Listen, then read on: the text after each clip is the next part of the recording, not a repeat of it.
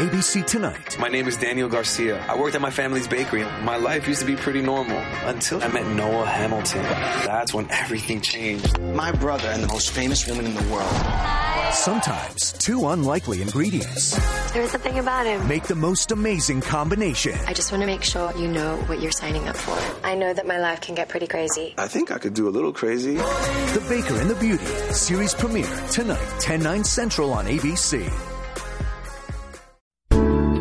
Discover personally how the Word of God can affect a change in your life through the ministry of Bishop Dag Heward-Mills.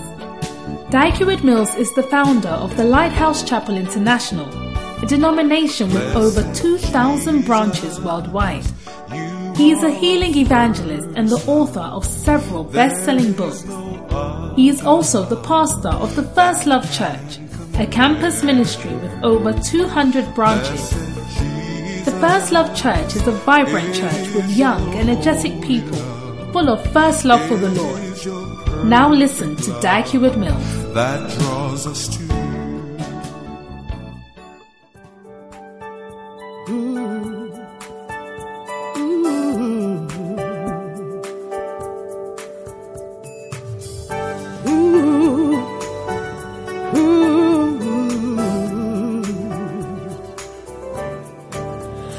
was a Christian and attending church. And I believed I really loved the Lord. But there was a day I went to church and the preacher spoke to me. He said, Jesus says, if you love me, keep my words, my commands, listen to my voice. Jesus really needs to know how deep is your love? Is your love? How deep is your love? He really needs to know that you're willing to surrender all, all of your life. Do His will and His command. That's the least that you can do. Da da da da da. Greater love hath no man than this, that a man should give his life for you. Do you love the Lord like he loves you? Do you really wanna do his will? What will you give in return for his love? Will you yield and obey or just walk away? Jesus really needs to know how deep is your love, your love, how deep is your love. He really needs to know that you're willing to surrender all, all of your life. Do his will and his command. That's the least that you can do. Da da da da da. One day Jesus turned to Peter and said, I wanna know if you really love me. Simon Peter turned to him and said, Oh my Lord, why do you even ask? Cause you know, dear Lord, how I love you. I will keep your command. I will feed your sheep. Jesus asking you the same. How deep is your love? Your love, how deep is your love? He really needs to know that you're willing to surrender all, all of your life do his will and his command. That's the least that you can do. Da da da da da. Da da da da da da da da da. Da da da da da da da da da da da da da da da. If you hear his voice in your heart today, do not harden your heart, do not turn away. That's the only way you show how deep is your love, your love, how deep is your love. He really needs to know that you're willing to surrender all, all of your life to His will and His command. That's the least that you can do. Da da da da da. Oh, how deep is your love? How deep is your love? He really needs to know that you're willing to surrender all, all of your life to His will and His command. That's the least that you can do. Da da da da da.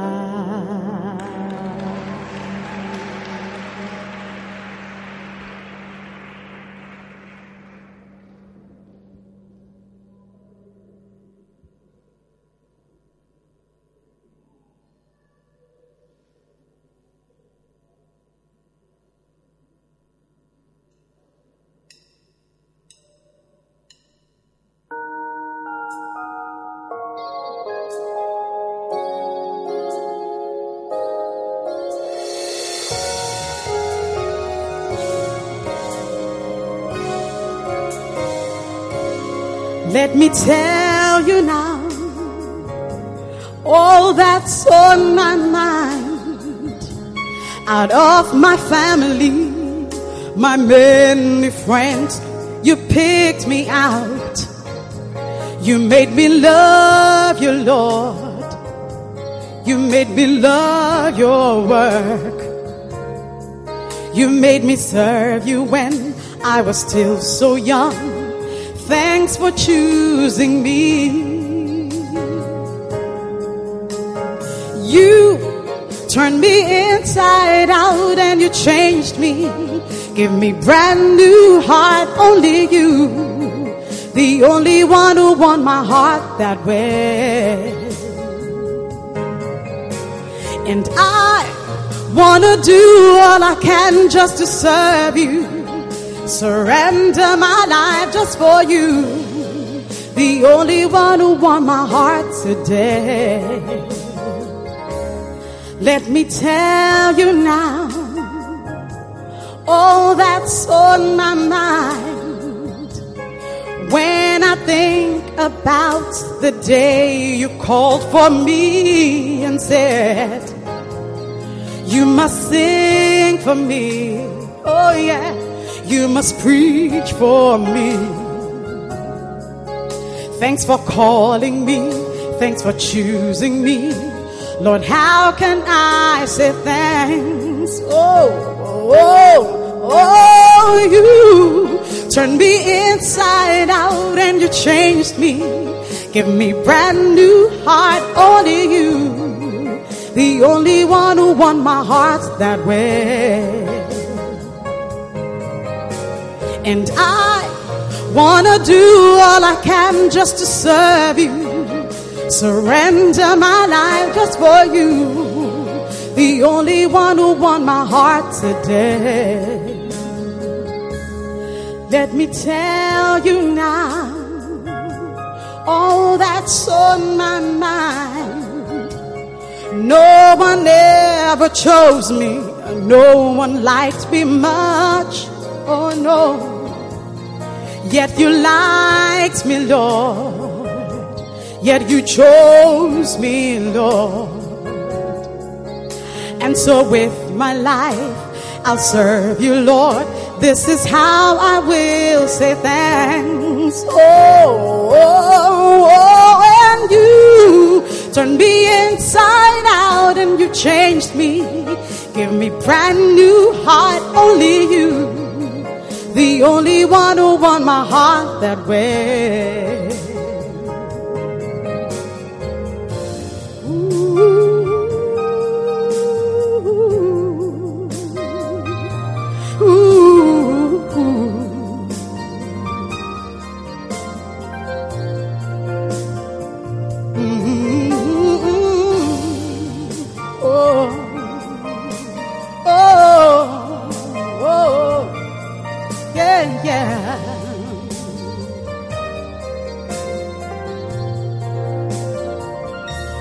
Lord, I have followed other dreams, but now I want to serve you, you and only you. Only you, only you are the one I want to live and die for. Give my life wholly to you from now on. You turn me inside out. You changed me, give me brand new heart. Only you the only one who won my heart that way. Oh, and I wanna do all I can just to serve you, Lord. Surrender my life for you. The only one who won my heart today, Lord. You won my heart today. You won my heart today, only you. The only one who won my heart today. Oh Lord, you won my heart today. Yes, you did. You won my heart today, only you. The only one who won my heart today. Yes, you won my heart today. You won my heart today. Only you, the only one who won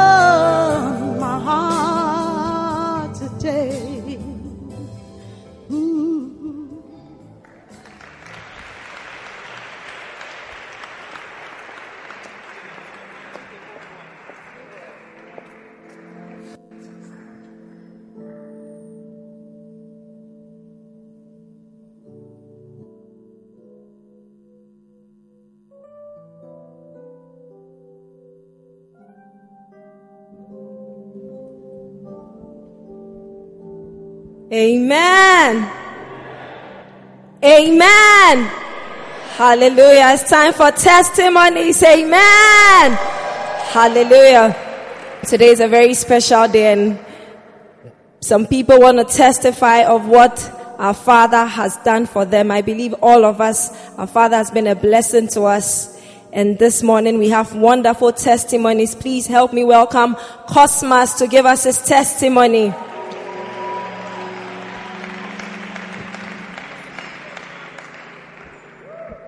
Amen. Happy Galatians 6 6 Sunday, Daddy. I want to say thank you so much. Your ministry has been a blessing to me. Amen.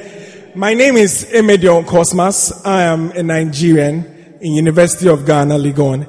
And my testimony is about how our father's words have been confirmed in my life.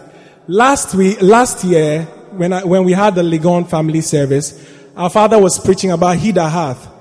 And he said that he that hath is the person that recognizes where his blessing is. Amen. And he also said that some of us, our parents have told us to go to places, but we've not wanted, we don't want to go there because we feel that they don't like us. And that's exactly what happened to me when my parents told me that I should come to Ghana. I thought that, oh, my parents don't like me at all for them to send me to Ghana. Amen. And also last Sunday, the words of our father was, were confirmed again when he said that some of you, you've not been able to serve God in some places. And he said that you've been looking at the physical things only. And that's exactly what happened to me again. I wanted to go to Canada because I thought Canada was, Canada was a nice place to be. But today I'm standing here to testify that since I came to Ghana and I joined the First Love Church, my life has been different. So, some of you here, your parents have told you to go to places and you think that they don't like you, but today I want to tell you that they know why they've sent you there. So be there and serve God where God wants you to be. Amen. Thank you. Wow, why don't you give the Lord a shout for a powerful testimony? We have another testimony. Help me welcome Stella to give us her testimony. Please put your hands together for her. Why don't you encourage her as she comes to give her testimony? Happy Galatians 6 says, Daddy, um, I want to use this opportunity to thank Daddy so much for how great his ministry has had an influence in my life and my entire family. Um, it dated back five years ago when I started staying with my auntie. Things became complicated because my parents were not there. So I didn't feel that parental love and I wanted to rebel. And um, recently I went for a year abroad. When I got back, things became worse she stopped me from coming to church, church activities, and I felt really terrible. So, by the grace of God, my pastors and daddy's messages, I mean, helped me to be that respectful girl that I have to be. I didn't want to be. I wanted to just do what I felt like doing. But then my shepherd LP Rhoda spoke to me that sometimes obedience comes with reward. And then Bishop's message is always encouraging us to be good girls. And by the grace of God, I have a brand new laptop from my auntie. And then she sh- she buys me things when she comes home, and now we have that daughter relationship. She tells me things that she wouldn't tell her daughter, and I think that is it all boils down to Bishop's messages and teachings and the counseling of our pastors. Thank you very much, Daddy, and God bless you so much for everything you are doing. Amen. Give the Lord a shout for powerful testimonies. Our Father has been a great blessing. We have another testimony coming from Awojan. Please put your hands together as we welcome our Awojan.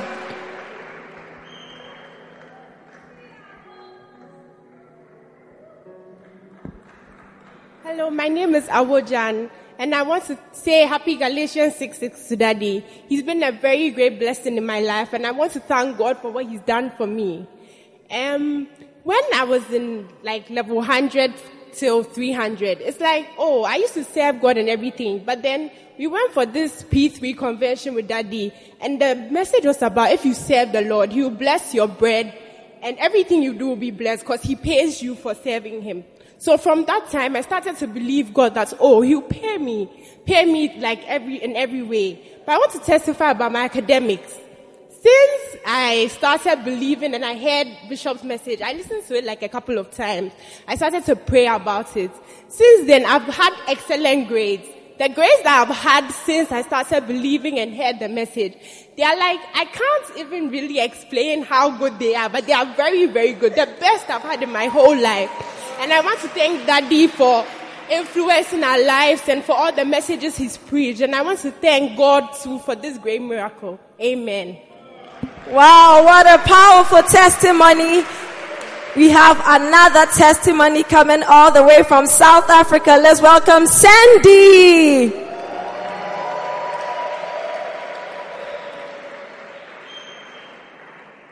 Please encourage her as she comes to testify.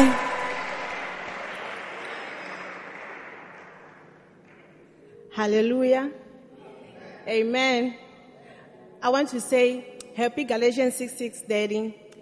And thank you very much for all your, your help and your love and your messages. I remember in my house, I used to keep the, um, the Healing Jesus magazines. When you come to my house, you feel like my house is a Healing Jesus office. I'll collect all the magazines and keep them. And I used to confess and tell my sisters and my friends that one day Bishop Dag will know me by name and he will call me by name. He will say Sandy. And they used to laugh and joke about it. And then I got involved with the, when the Healing Jesus Crusades came to South Africa, I was involved. I was volunteering from day one to all the crusades. I was there selling books and doing everything.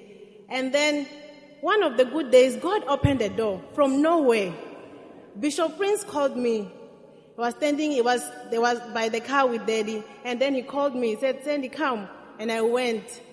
When I went, they said, oh, this is Sandy. She's been helping us. She's been doing the, um, the book. She's been helping with ISI and all. And oh, she says she wants to, she would like to marry a Ghanaian. and then said, he said, and then Daddy said, really? So you want to marry a Ghanaian? I said, yes. He said, oh, okay, then come to Ghana. So, oh, if we find you a beloved, will you come to Ghana? I said, yes, I will come. he said, yes, come. And then after that, after some two crusades down the line, he saw me standing alone when he was driving out. Then he stopped the car and then he called me. When I stood by the door, he said, Sandy, I remembered my words that one day Daddy will know my name and he will call me Sandy. So I just want to say, I want to say, Happy Galatians 6 6. And it's because one day I heard a preaching when he was saying that some of you, you don't even know how you, you become full time and all that. And he says that these days I don't easily tell people that you should become full time, even if I feel it. If you don't come to me and say, This is what I want to do, I will not tell you anything. So you should pray for God to open a door for you. So I've been praying from then. I started praying that Lord, make way for me. As for Ghana, I will go. And then some, some few weeks down the line, my bishop, Bishop Jake, he was my father in SA before he moved.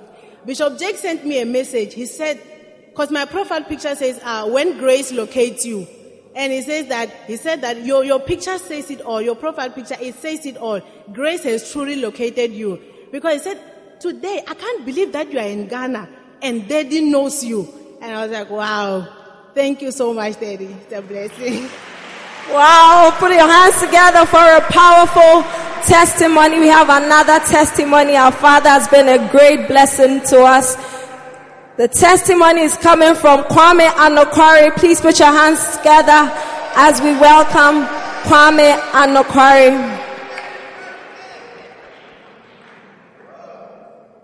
Amen. Happy Galatians 6 says, Daddy, I am blessed and honored to testify on this special day of how a blessing you've been to me through your camp messages and your teachings. Um, in the year 2010, that was, um, I was in level 100 and I, I didn't know Bishop at all. I've never heard of him before. But uh, my chief elder then said there is a camp meeting with Bishop Dag Heward-Mills. So I want you all to go. And Kwame Anokwari, you are part, you are going with me. I said, I don't have money and I can't go. He said, you will go. In fact, I didn't want to go for that camp at all because I didn't know what it means to be in a camp. But then I went and by the grace of God, I received something in that particular camp. And that thing I received was a change of mind and a renewal of mind.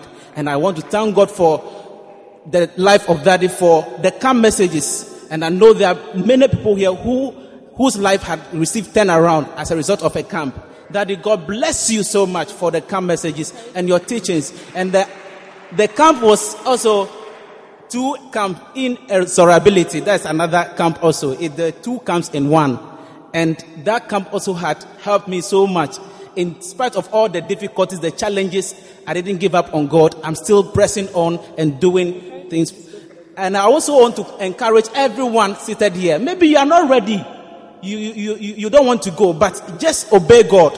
Obey your chief elder, obey your elder, and go for such a camp. Something will by all means happen to you. Something will change about your life as it had happened to me. That God bless you so much for your calm messages and your teachings. Thank you very much. Wow, what a powerful testimony that comes have been a great blessing to all of us. We have another testimony. Let's welcome Joseph Mills to give us his testimony.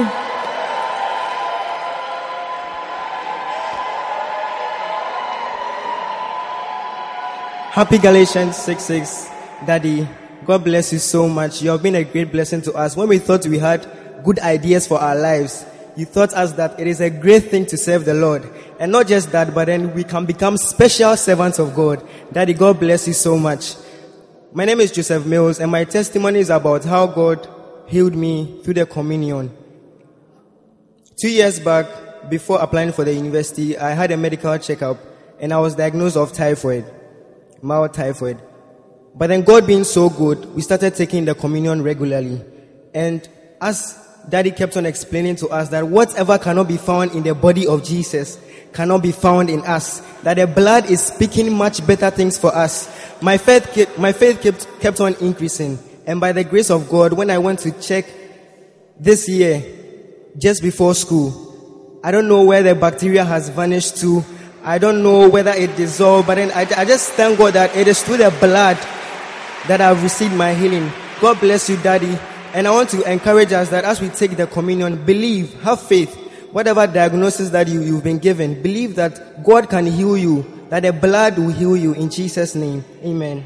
Amen. Powerful testimonies. Why don't you give the Lord a shout of praise? We have another testimony. Do you love testimonies? Help me welcome Eunice Mensah to give us her testimony.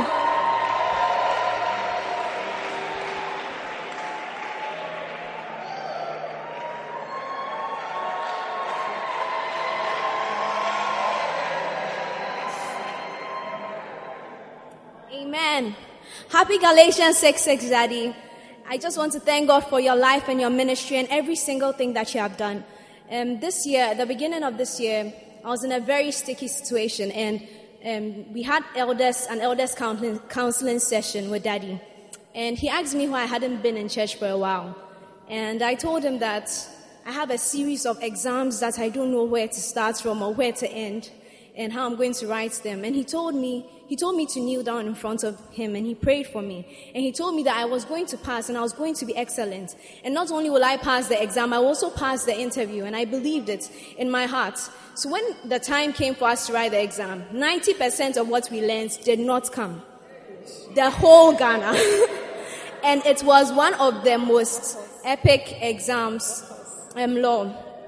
90% of what we learned did not come. And it was one of the most epic exams because when I turned the paper, I didn't know which question to answer. And I was very scared, but I just believed in my heart that I had been prayed for. And God, God was with me. And when by God's grace the list came, my name was on the list. When I went for the interview, they just looked at me and then one, one of the men told me, even before I took the interview, said, Oh, you, you've already passed. And I said, Amen. and I said, I believe it. And I just want to thank God so much because I believe that the prayers, the prayers that Bishop prayed for me is what granted me the mercy, God's mercy to help me go through this exam because it was really tough. And I just want to thank God. Amen. Amen. Amen. Powerful testimonies. We have a powerful Father. God has blessed us greatly through our Father. We have our final testimony. Let's welcome Kobe Prince to give us his testimony.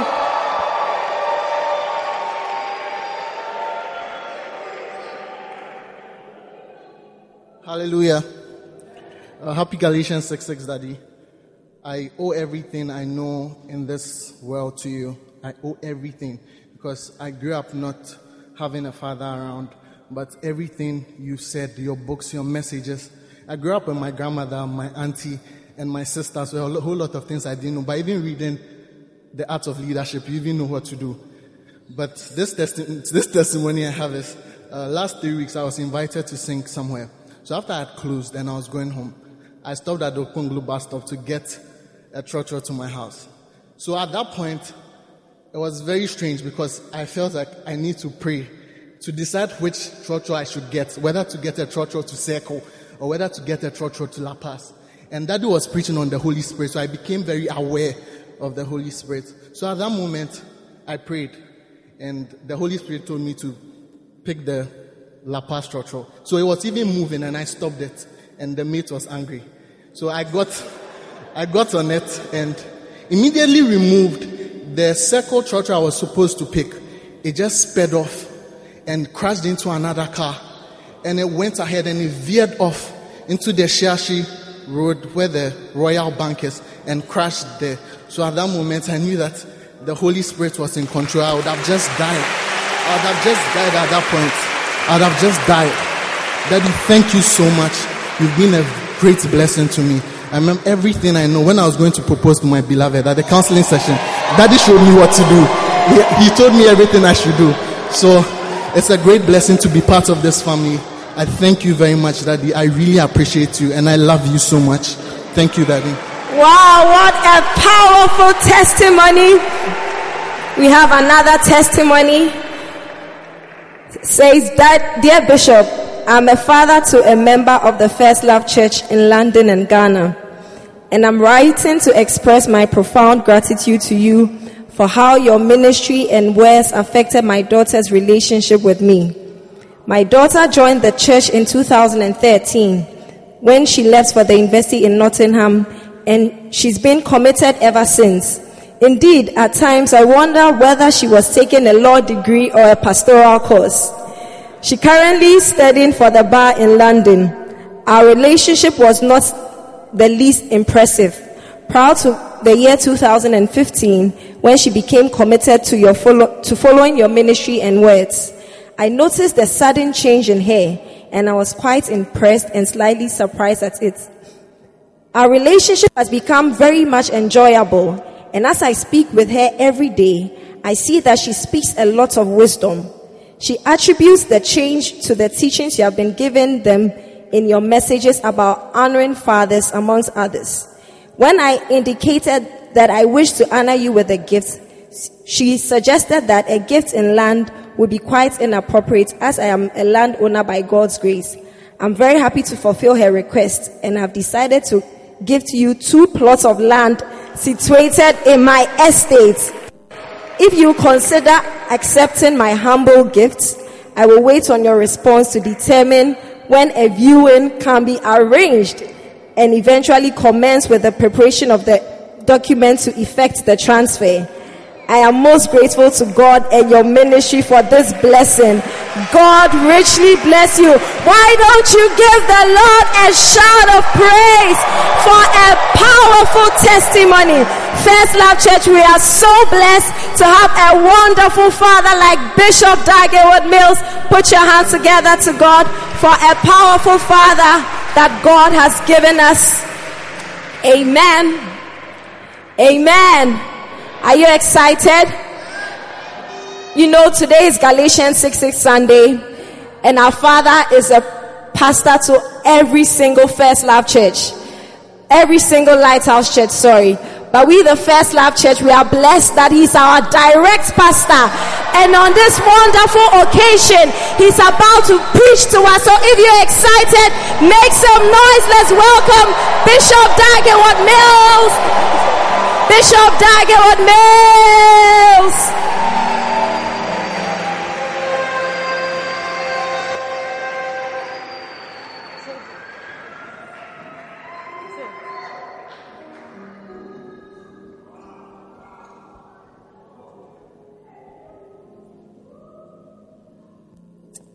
Hallelujah.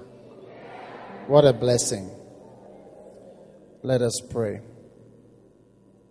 Heavenly Father, thank you for touching our lives today. Speak to us, minister to our hearts. We are grateful for this chance, blessing. In Jesus' mighty name, Amen. You may be seated. Now, can you hear me very well everywhere? Can you hear me?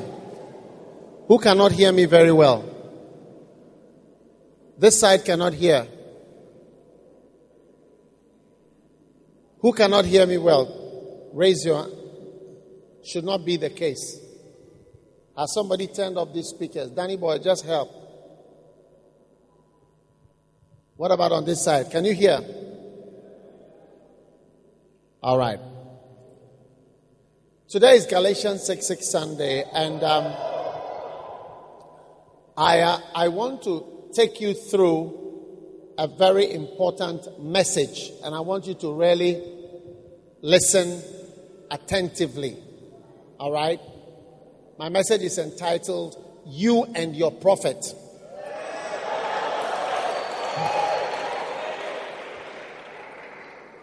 Number one, we've been sharing about special servants. It's very related you and your prophet. Number one, your prophet is the man God has sent to bring you out and bring you in. Hosea chapter 12 and verse 13. Your prophet, if you are writing notes, write it this way. Your prophet is the man God has sent to bring you out and to bring you in.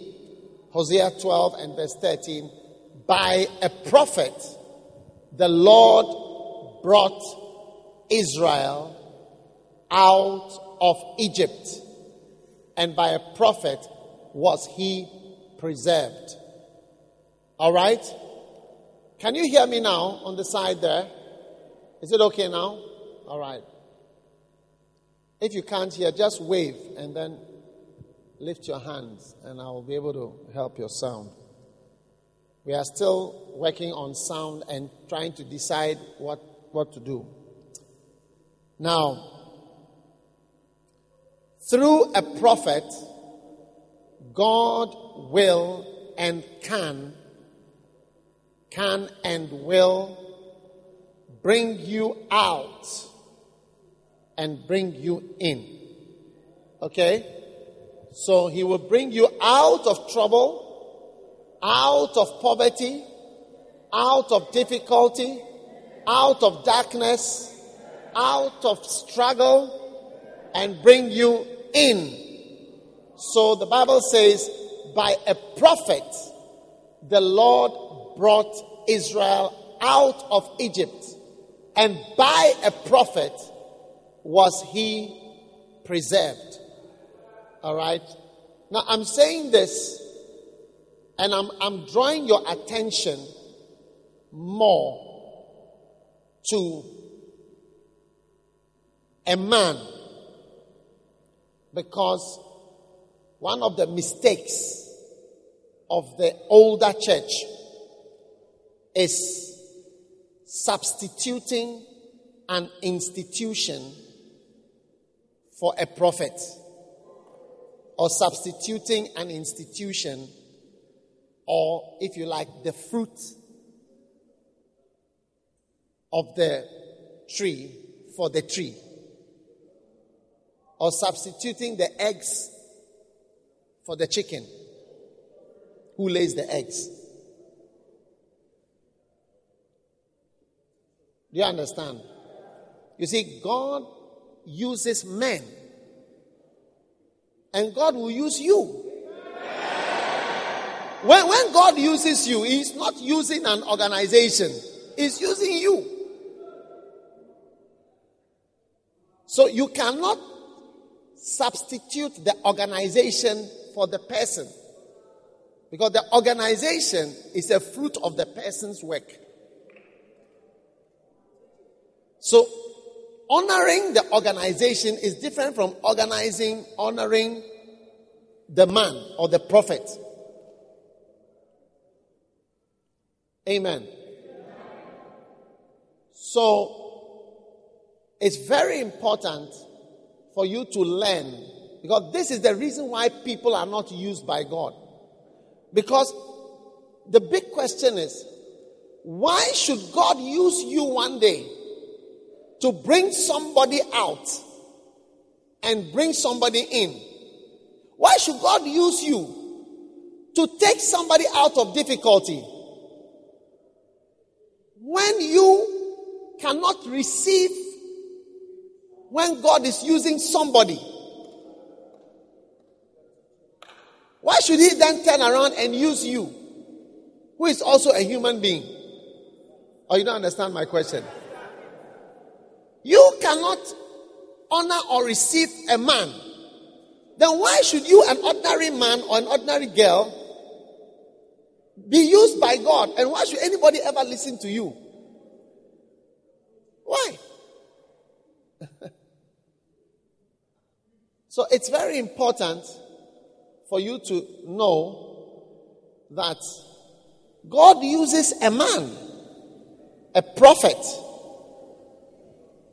to bring you out of Egypt represents sadness, sorrow. Look, they were killing all their children. If you give birth your children, your child is sacrificed. It represents trials, problems, difficulties, sin, bondage, Satan's dominion.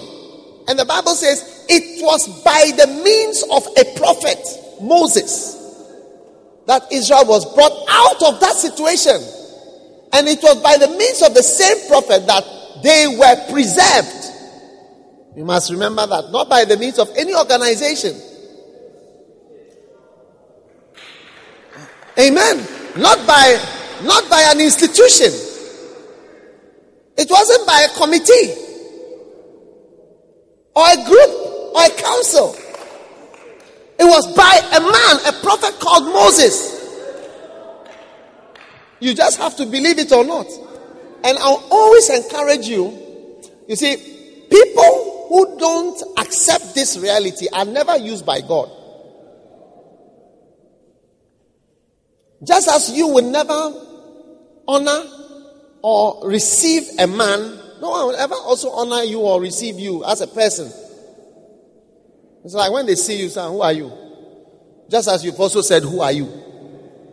You reap a thousand who are you. You sold one who are you, you get hundred back.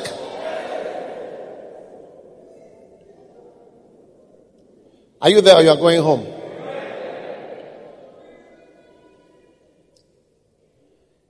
Now, number two. Just go with me. I'm just giving you a list and then we go home. A prophet can cause the rise or the fall of people. A, prof- a prophet can cause the rise, your rise or your fall.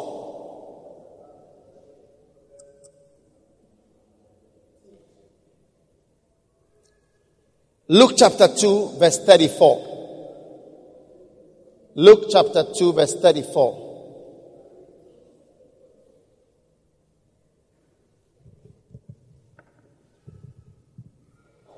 It says, And Simeon blessed them and said unto Mary, his mother, Behold, this child, talking about Jesus, is set for the fall and the rising again of many in Israel and for a sign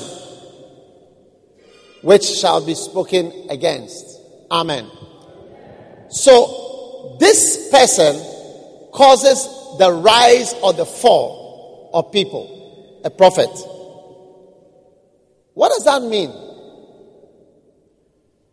The man that God is using can be used and can turn into a blessing for you, or it can turn into something else, depending on how you relate. Now, when Moses was called by God,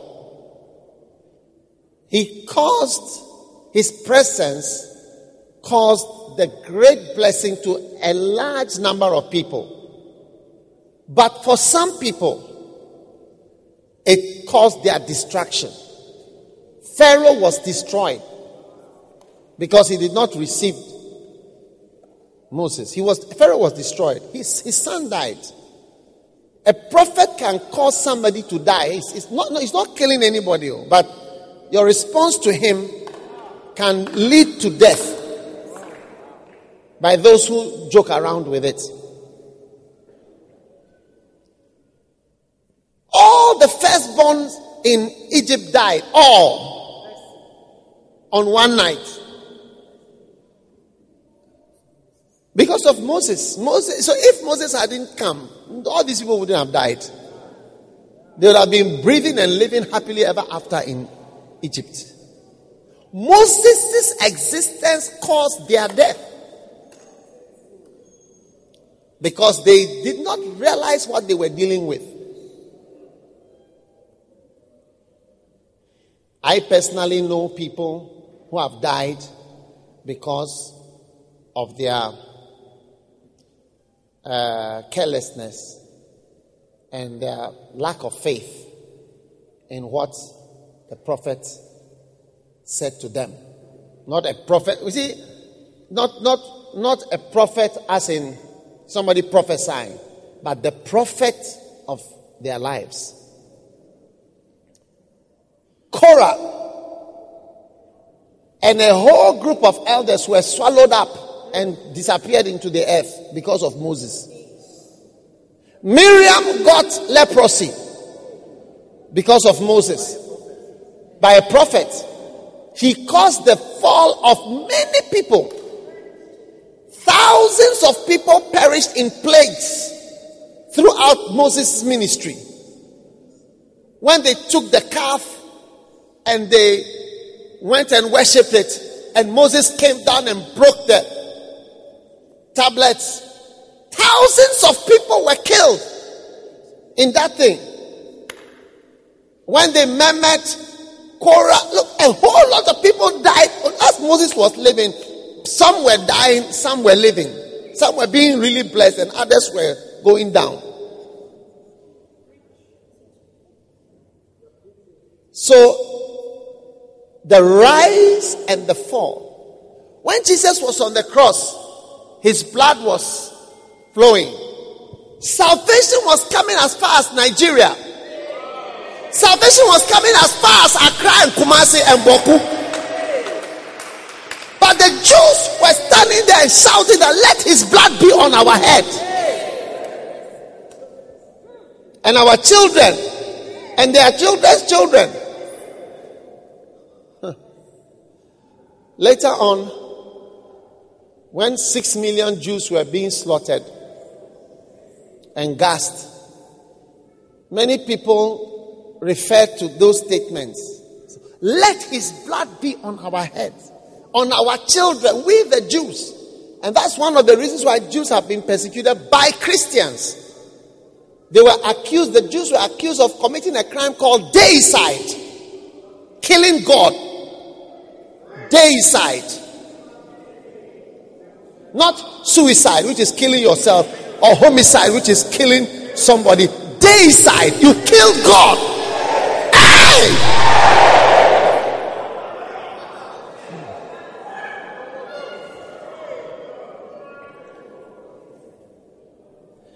Number three, there are different kinds of prophets who work in different ways. And I want to alert you to that because somebody may, may be a prophet. First Corinthians 12, verse 4.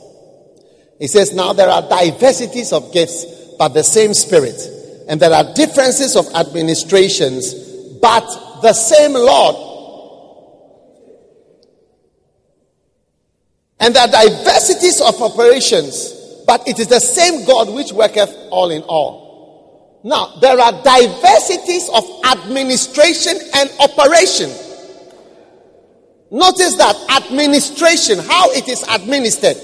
Some people administer the, their, their role as a prophet, they administer it in a different way. And some people operate in a different way. The two words are similar. Sometimes it's not easy to know what the difference between administration and operation. But it has similar meanings. Some prophets introduce themselves as prophets. Some will say, I am prophet this. Some great prophets don't mention the word prophet at all. Just the name, like Kenneth Hagin. You never hear the word prophet Hagin. Yeah. Who has ever heard prophet Kenneth? Or prophet Ken? Or prophet Hagin? But this is somebody whom Jesus appeared to in his hospital eh, and sat him down for two hours physically. He said he could have touched him. He pulled a chair, sat by him in the hospital. We are talking about visions here, not faded, faded, faded things that you are seeing. Hey! Not something vague.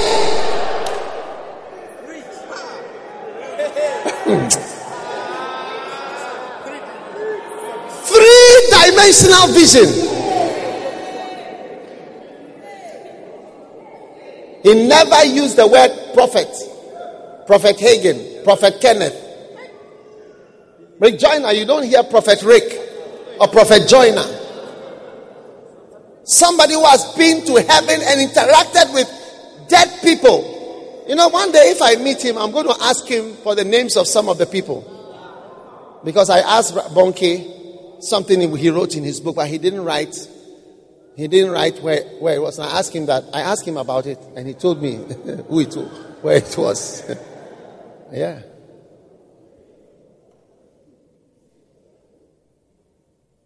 Are you there? Yeah. So, but some will say, I am a prophet. Some will be very formal. And they will say, That says the Lord. Some will be talking as if they are chatting with you. That's the more dangerous one because it's like a conversation and they've told you something. There are different administrations, like you serve it differently. Kenke and fish can be served different in different ways. Do you eat kenke in this church? And fish, do you eat fish? Yes. There are different ways. Even fish, gas fry fish differently from fantis. Do you know that? And if you are used to uh, a gas frying fish, when you meet a fanti who is frying it, you feel that it's boiled fish. You feel that they are not frying it well. They've administered the same thing differently. So you must know that there are different ways in which by which prophets operate, but it's the same thing. Yes. It's like medicine, the practice of medicine. You may be used to a lot of gadgets, machines, and so on, but there are places we don't use a lot of machines to practice medicine. You use other skills you learn as a doctor to know what to do. Yes. So, brothers and sisters, there are different ways of administering. Number four, Moses is more known as Okay, or Moses, a leader. I want to give you so that you write the notes. Moses, a leader, a founder of a nation, a writer, a writer of five of the books of the Bible, and a teacher of so many things which are used today all over the world and the basis of many of the laws of many of many countries in the world was also called a prophet a writer the one who wrote exodus moses exodus leviticus um, numbers deuteronomy genesis. They are called the five books of moses a founder of a nation and a president. He's the founding father of Israel as a nation. I don't know. When they went to Egypt, they went as clans and families, and they came out as a nation with a set of laws how to govern, what are the laws, what you do when you do this, this is what you do. When somebody takes your cow, this is what to do, how to behave. Every, all the laws, he wrote all the laws to govern the people Israel. Deuteronomy 4.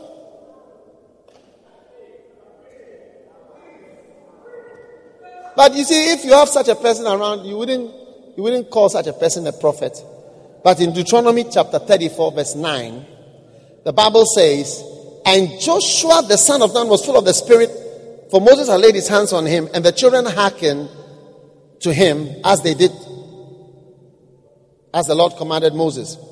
Now, verse 10. And there arose not a prophet since in Israel like Moses. There was nobody, no prophet like Moses, whom the Lord knew face to face. So, this writer this first president, this writer of laws, secular laws, religious laws, this deliverer, this negotiator with, of, with Pharaoh, politician, if you like, uh, was also called pro- a prophet.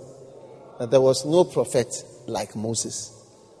But no one else behaved like Moses after. Yes. But they were also called prophets. When did Isaiah go and negotiate for Israel to be released? Have you seen Habakkuk or Haggai or Malachi do any such thing? Jesus Christ, most people don't call him, a, we don't call Jesus a prophet. It's our brothers who call him a prophet. We call him our Savior, our Redeemer, or is that not what you call? Our Redeemer, our Savior, Lily of the Valley, Rose of Sharon. And what else do we call him? Huh? But in Luke chapter 7, it said, Now they came in verse 12, nigh to the city, a dead man was carried out. The Lord saw her, had compassion. Verse 14, he came, he touched her.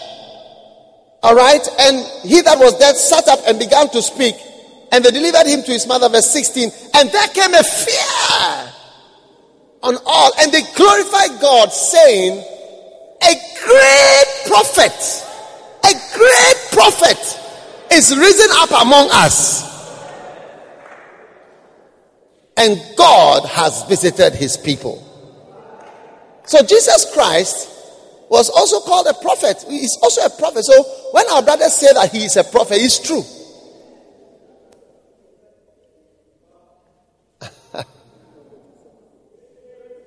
but you see, there are different ways of administration and different operations. Jesus didn't write even one book. He didn't travel more than 200 kilometers. He didn't build anything. He didn't even build a church. He didn't even give rules of how a church should be. Where is, where is the constitution? He has not written anything. The, the head should be a pastor. The head should be an apostle. After that, there should be this. There should be this. This the way a church should be run. It should start with prayer, worship, followed by this. Nothing. Just didn't say anything. He said, Blessed are the poor, blessed are the meek, blessed are this. There was a certain man, he did this, he did this. There was a certain rich man, this. That's all. And then he went.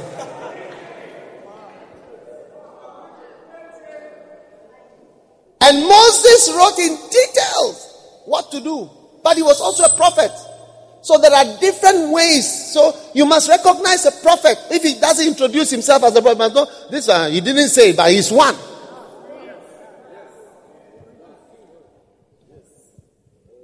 Yes. When I was in a medical school, there was a, a professor, uh, not a professor. Yeah, he was not a professor. An Indian gynecologist. Yeah. If you are a patient and you see him come, you know that your salvation has come. He was an unassuming man, he very kind to us, very teaching us, always helping. Yes. And he was the only one who could do certain things. Yeah. If you have certain problem, the only person at that time. Yeah. But when you see him coming, uh, you think it's now. He used to sit with us in the changing room and talk to us and teach us. We write notes there. That's how he, that's how he teaches. When we change for operation, you sit there and we, you better write because all that he's saying is. He doesn't read from any book. It's a different way. Others will never talk to us even. They won't even come for lectures. And he was not a lecturer, he never lectured. No, no, no, no, no. But if, if you see, I, I recognize that this man, if you see him coming, you will be saved. You won't die when he's around. Eh. Paul the apostle, uh, what do you see Paul as? What do you see Paul? Apostle, writer.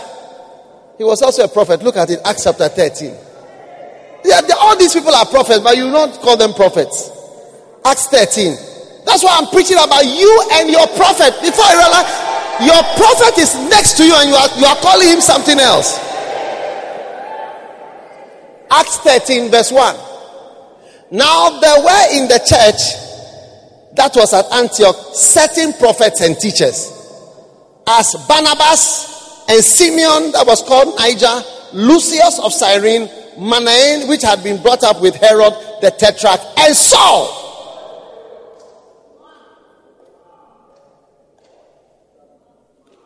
So, as they ministered to the Lord and fasted, the Holy Ghost said, Separate me, Barnabas and Saul, for the work where I, I have called them. It was later that they started calling him apostle because he planted so many churches. But that's also a prophet.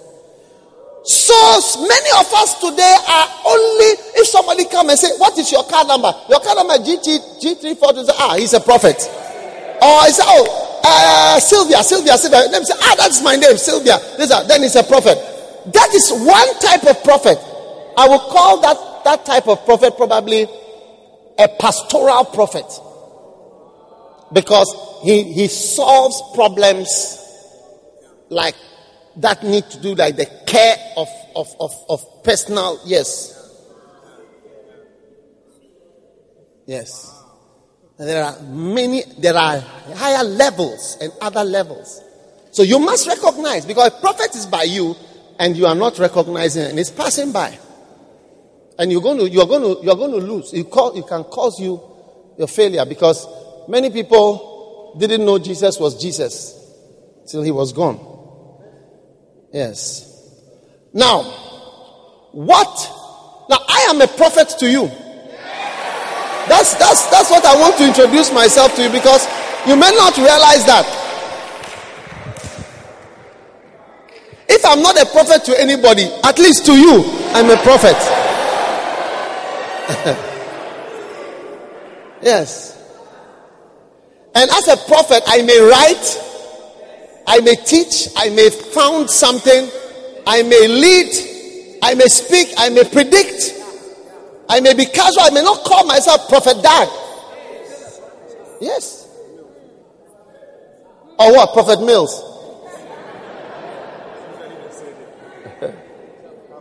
yes. But if I'm not a prophet to anyone, at least to my church, Lighthouse First Love Church, I'm a prophet to, the, to, to you.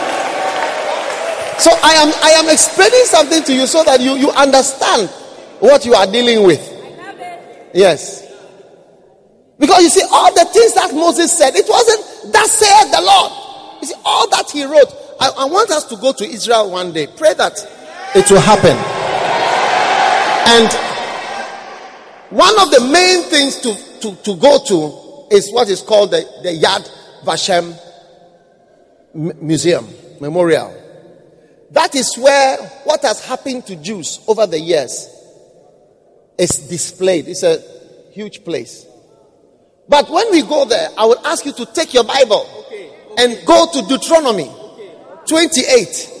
And then we read as we go step by step. They didn't put it there. But you see, this is what Moses said, it has happened. This is what Moses said, it has happened. This is what Moses said, it has happened. This what every step you see that what Moses said has happened.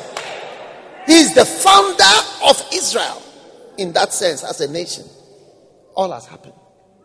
So if I am your prophet and God has raised me up as a prophet for you and for your life, then you must take what I'm saying more seriously than you take what anybody else is saying in terms of the ministry. Yes. Many, many of my pastors, even my bishops, they will tell you the truth. Those who want to be truthful, and they are all truthful. But those who want to be maybe more open, they may tell you that, look, I wouldn't have been in the ministry. Yes. I wouldn't have been by a prophet, God brought Israel out of Egypt. And by a prophet was he preserved. Yes. I didn't come and meet marriage vows. I wrote the marriage vows. That's what the pastors use. I didn't come and meet it. I didn't come and meet how to be a shepherd or that word shepherd. no, I didn't. It wasn't there. And I came and I wrote it. That's what you are using. I didn't come. I, I didn't have even one day counseling when I was getting married. Nobody counseled me. Nobody counseled me. I entered to discover. It is those discoveries and whatever I didn't see or whatever God showed me, these are what they are sharing. You are having six months counseling, one year counseling. Hey! And I entered raw like that. It's called enter to discover. It's called what? Enter to discover.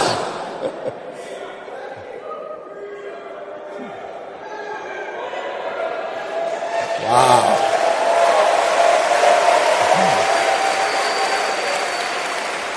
Now, number what? Five.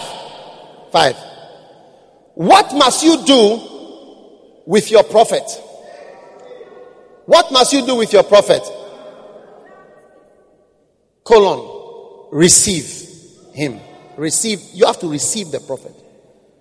Now, John 13 20 is one of the most frightening revelations in the whole Bible. John 13, verse 20. What must you do with your prophet? There are three questions I'm asking. What must you do with your prophet? And I'll ask it three times and I'll give you three answers. This is the first answer. What must you do with your prophet? Receive. Why? Look at it. Verily, verily, I say unto you, he that receiveth whomsoever I sent. Now, Jesus is the one speaking. Oh. If you receive somebody I have sent,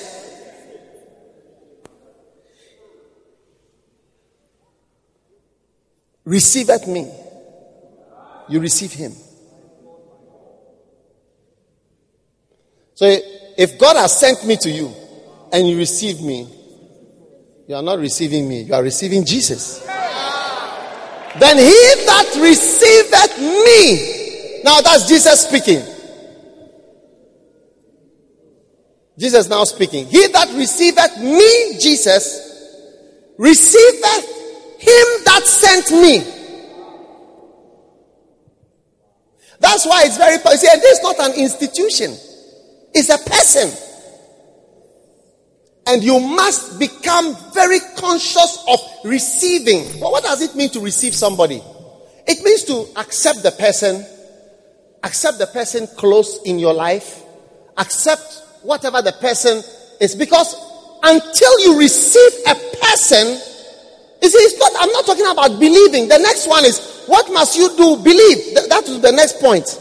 I'm not, don't, I'm not yet on believing. I'm talking about as receiving the person in your world. What must you do with your prophet? Receive him. When God has sent me to be a blessing to people, many of the older ones would not receive me, even financially, in any way. They would just, oh, what you say is about shepherding or about this or that. But you see, those who even take time to listen to the Macanaa, so you realize that look, one day a, a, a little a, a, university student, not in light, uh, not in first class, she wrote to me a, letter. She said to me, she said, I've seen that when I listen to the Macanaa, anything about anything in the world, I will have the answer to that in this listening. Sometimes I even marvel when people give me the testimony that grown ups, grandparents are listening to the Macanaa in the middle of the night, wondering that, why are they listening? Because I'm talking about ministry. Macanaa is ministry. But you see, ministry is not just, ministry is you. You are the ministry. The human being is the ministry. So you are very important to God. Unless you are okay, you cannot minister. Are you listening or you are going home? Receive the person. Allow the person into your life. You know, the other day I was with uh, Bonnke and uh, he told me something. There were three of us at the table. He's, he and his assistant and myself. Then he waved his hand at me and said, I'll tell you this, you know, just to encourage you. He said, one day I was in a country, I will not mention the name of the country. He said, I was tired and I was at the airport. And then they told me there is a lady who wants to see you badly. She has been waiting. At the, I think it was at the airport. And he said, You know, what is this now? Somebody is coming to tell me some dream or something to pray for. Because he said he was tired. He said, Okay, come sit down. So he went sat down with the person. And the lady said, You know, 10 minutes ago, 10 minutes ago, I prayed. I said, Lord, I'm giving Bonnke 10 more minutes to come here, otherwise, I'm leaving.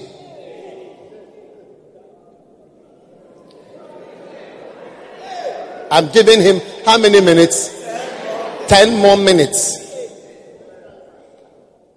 Otherwise, I'm leaving. She said, I'm talking about receiving. You see, if he has not allowed the woman What the woman carries can never be given to you. When the woman sat down, she said, God spoke to me to give you something. So she took out a checkbook and she wrote a check of one million dollars. She wrote the check one million dollars and she let, said the name. Then she gave it, she tore it out and gave it to him. Said, fill in whatever you want. That is the name part. Fill in whatever you want. Yeah. He said he was surprised. He, he waved his hand and said, I'm saying this to encourage you. I, I believe somebody's going to do that to me one day. fill in the blank. Fill in whatever you want at the top. He said, I'm giving him 10 minutes to come. Otherwise, that's it. I'm leaving.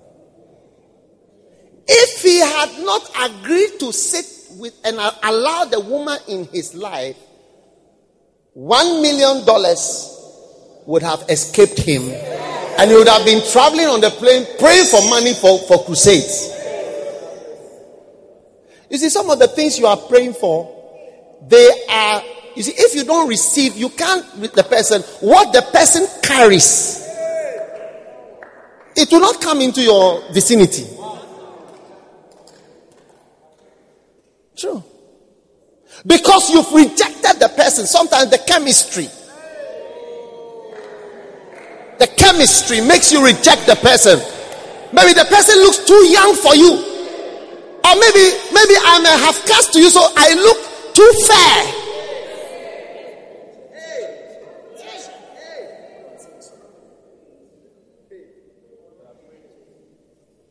Or maybe you would have loved for me to speak some Twi when I'm preaching.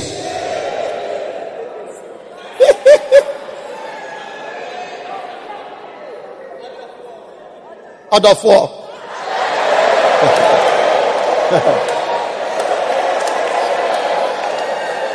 if I had spoken some words of Yoruba, maybe you would have accepted me. Chemistry. But until you allow the person with what he is carrying to enter your location, what he is carrying can never ever get near you. You don't even have a chance to believe or to hear or to do whatever. What he is carrying will not come near you. He said, I give him Bonnke 10 minutes to be here. She signed, she wrote it one million dollars. Signed. Dollar. It's a fill in the bank. God bless you. Bye bye. Yeah. He said, I'm telling this to you to encourage you. God will provide for you what you need. God will do it for you too.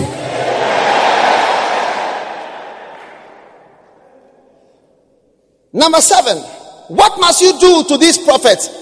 Believe. Believe. Believe them. John 1 12. As many as received him,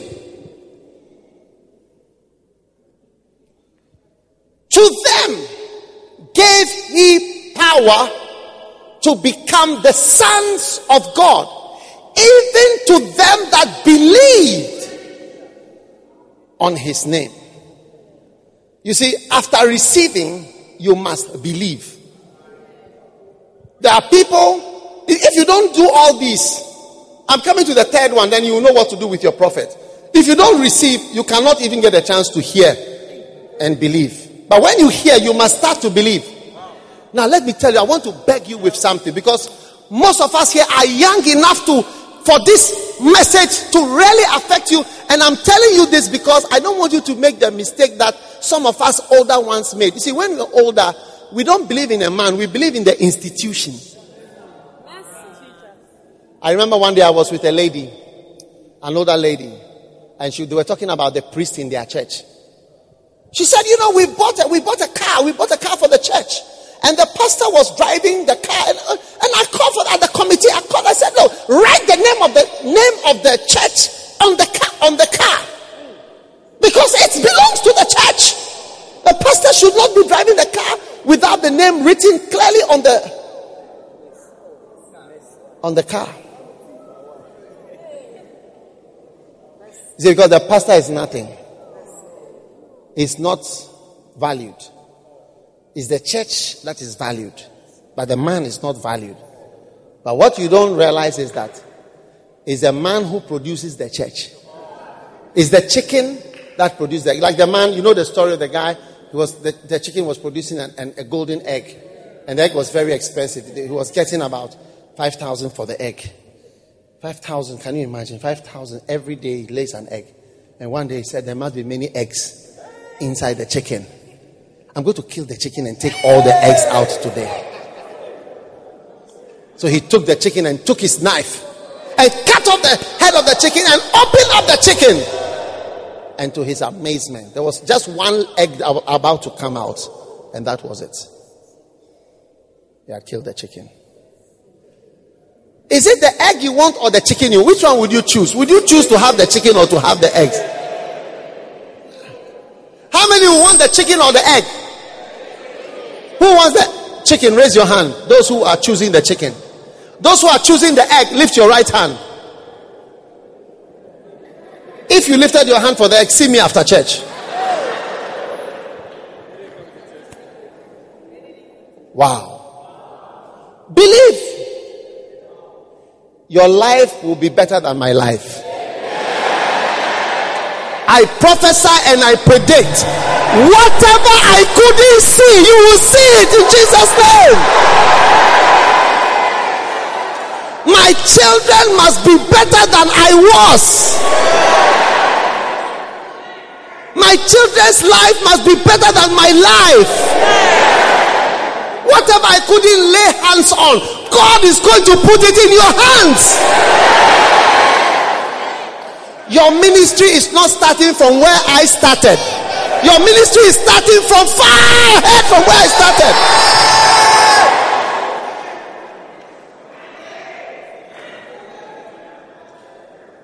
Do you know how long it took for people to discover that blood flows in the veins backwards? Do you know that blood flows in your backward this way to your heart? You don't know that. Then you are around the 16th century. Blood flows the arteries this way and comes back in the veins. You don't know that. You don't know. Hey! Anyway, I don't know what school you went to. What school did you go to? Is it Ghana school? Upper schools? Listen.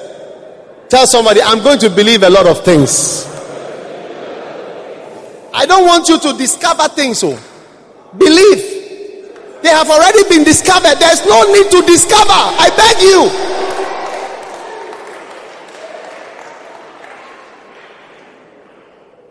You want to discover that if you are rude to your husband, you are the one who will not be happy in the end. You want to find out that it's true in the Bible. Why don't you just believe it and then be happy in this world?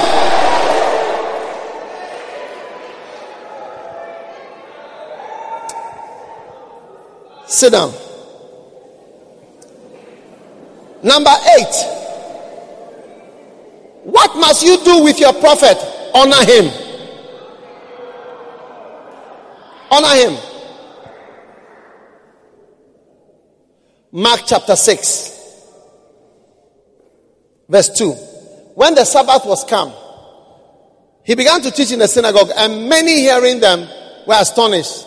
And then they asked, From whence hath this man these things? What wisdom is this which is given to him? That even such mighty works are done, are wrought by his hand. Do you know when you are thinking certain thoughts, you are not honoring a person? When you are questioning, if I'm preaching and you are questioning what I'm saying, when I say something, say, but what about the women? When I say something, what about the men? But men should also say this to them. You are not honoring because as Jesus was preaching, these are what, like his topic, you think his topic was my father, my sisters, my mother. He was preaching the word of God and people were looking at him and asking, so the man, is that not his sister? Is that not his brother? Is that not his family problems?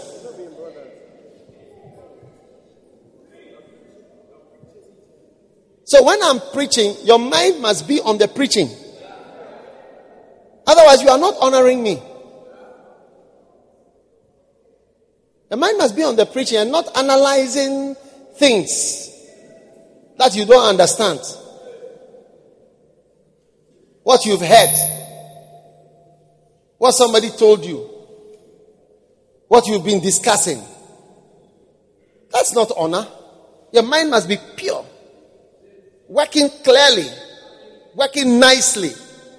Jesus was preaching and their minds were corrupted. They say, Is that not his mother? He said, He's a, he's a prophet. Kind of mother. oh, stupid.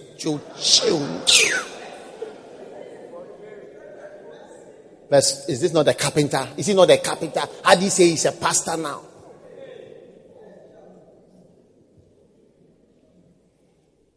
But you see, for you, God is purifying your mind. If you want to be blessed by God, I'll tell you, you are not likely to see God till you die.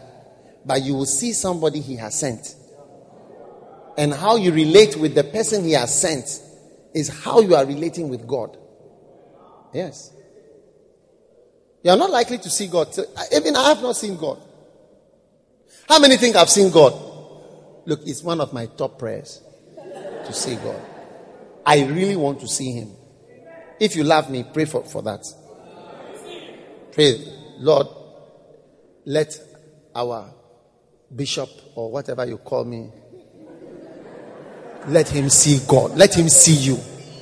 Please open his eyes. Just, just pray. That if you love me, that's all. Huh? He should visit me for two hours. Hey, how I will talk about it. Eh? Yeah, you, you never hear the end of it. You will never hear the end of it. And you would like me to tell you all the time. Verse 4. So when the people spoke to Jesus, were thinking about him in a way, look at what Jesus said. A prophet is not without honor. So they were not honoring him. The way their minds were working was, was means they don't, they don't honor him. Now it is easier for you who are younger to honor me. You know why? Because you don't know my origins. When you grew up, I was there. Yes. When you grew up, I was there. That's why I say you are going to do better than us. I'm going to do better than us. Because when you grew up, the church was there. Yes. So it's easier for you to honor. Whereas there are people who were with me in medical school, they saw me carrying drums. I said, I'm starting a church. Hey! How? How can you start a church? What's wrong with this guy? Will he not concentrate on his school? But today, many of you have started churches. No one is asking questions. You are just preaching, you are just praying. But in my time, I look like a madman. And Jesus said, A prophet is not without honor, but in his own country and among his own kin and in his own house. Verse 5. And there, where there was no honor, you see, when there is no honor, uh, he could not, not that he would not. Look at the English, not that he would, W O U L D. No, but he couldn't. God could not do a miracle. Hey, God! The whole of God could not, like, it can't work. Once you see, and I'll tell you, all of you who preach, when you see you are not on it, don't waste your time. Just close, close with a, share the grace and go. Nothing is going to work. Don't waste your time. Don't waste your time. There are some people where there is honor, I can feel it. That's where miracles work. That's where God's power works. Yes. If you want the power, what I'm carrying, you see, what, what Bonnke received, he had to sit down respectfully with the woman. He didn't know who she was. She was carrying her bag. He didn't know that so not many people have the power to sign a check of one million dollars in the world. But he didn't know that's the kind of thing this woman was carrying. But he had to show her the respect of sitting down. So, like whether she's going to say a dream, whether she's going to say pray for me, whatever, he had to give her that respect. And when he gave her that respect, he told her, Look, I have been waiting. I, I 10 minutes ago, I prayed. I said, Lord, I'm giving Bonnke 10 more minutes. After she's a millionaire, she's giving us time. What a blessing. He couldn't. He couldn't. He couldn't.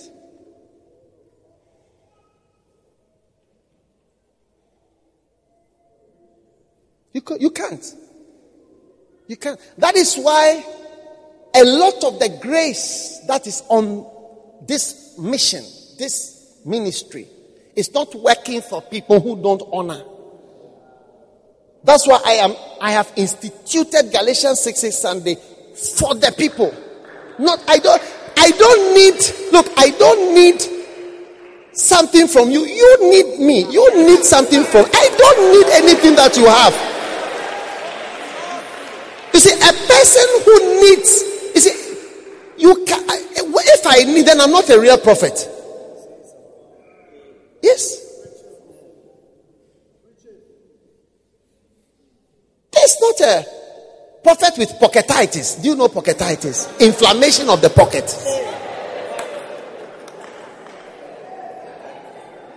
No. When you are paying your tithes to God, you think that God needs your tithes? You need God. You need God. God doesn't need you.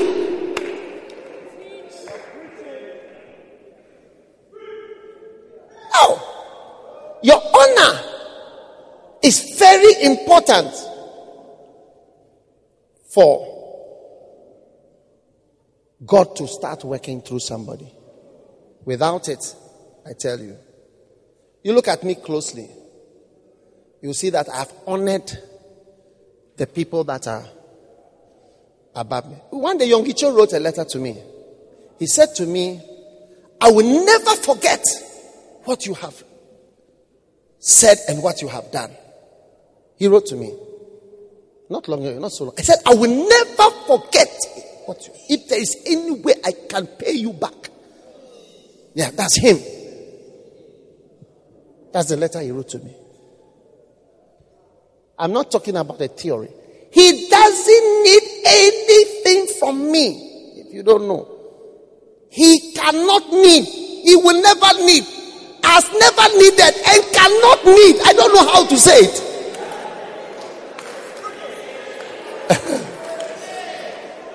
Tell me how to say. I say he cannot, does not, will never need anything.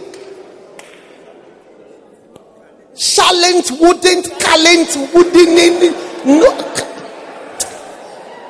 You are worrying me with the English today.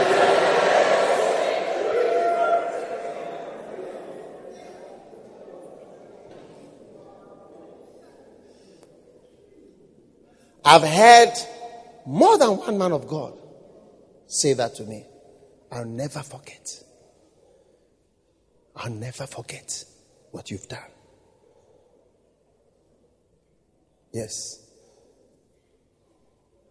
Let that be how, you see, until something is special to you, that specialness cannot also come on you. Because it's nothing. You degrade it, you downplay it. You sit down for people to insult you sit down for people to even speak in a you sit in their presence. Me, I can't stand it when I hear people say Jesus or they use Jesus as an exclamation mark. Those things, I don't like it. No. God is looking for people who know how to honor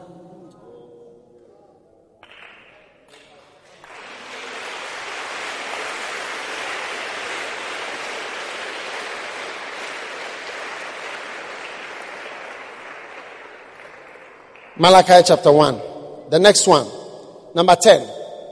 God will be pleased with you when you honor your prophet. Hmm. Malachi. Malachi. Chapter 1.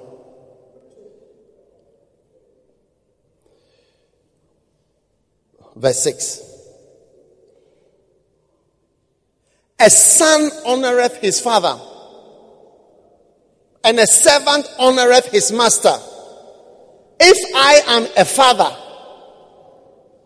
where is my honor? Which means that honor is something that you can point to and say, There it is. If I'm your father, where is it? Where is it? If I don't call myself prophet, and a, a, good pastor doesn't get up and maybe just always introduce himself as something magical, does it mean that he is not? Don't make that mistake. He said, If I am, if I am, if I am, where is it? If I be a master, where is my fear? Said the Lord. Oh, you priests that despise my name. Wherein, and you say, Wherein have we despised your name? Now let's look at how to despise a prophet. Verse 7. Let's look at how to despise a prophet. He says, You offer polluted bread upon my altar, and you say, Wherein have we polluted thee?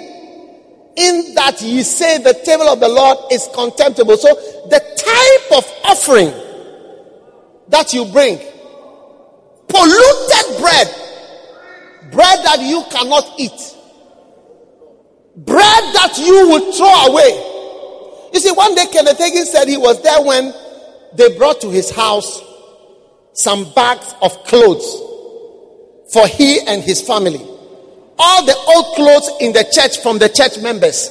They put it together and they brought it to the house. Kenneth Hagin was telling this story. And he told his wife, you know, they should just pack the things away. What you cannot wear anymore. The change that you cannot use for anything. You watch and see people who say they are honoring since I've been in the church, years and years have gone by. People have been offering polluted bread. You see, when they say, Oh, I can't use this, something to discard, something that is irrelevant. Let's take that and use it to honor the man. After all, that's what he wants. Or they won't even do it at all because they don't even know. Polluted bread is thrown away. What you cannot, the car you cannot drive, let's go and give it to the church.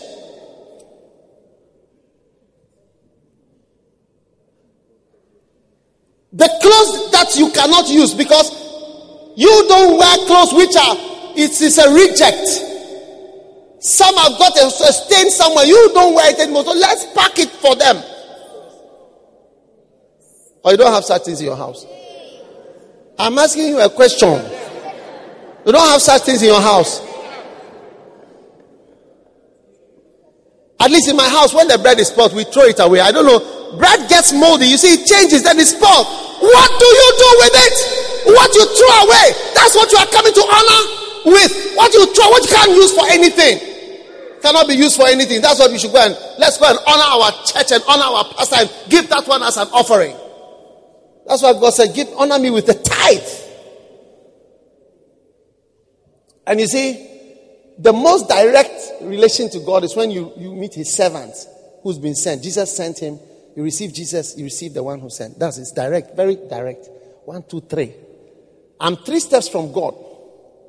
Me, then you meet Jesus, then you meet the Father. Yeah. That's it. Oh, I didn't write the Bible. John 13, verse 20. Three steps. Yes.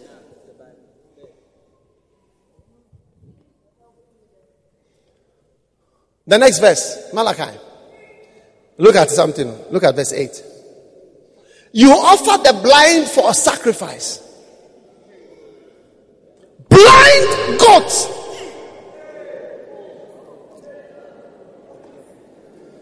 Blind goat. One that cannot see. And it cannot mate because it cannot see the female. And it cannot run it cannot mate with a female. It cannot run after anybody because it is blind.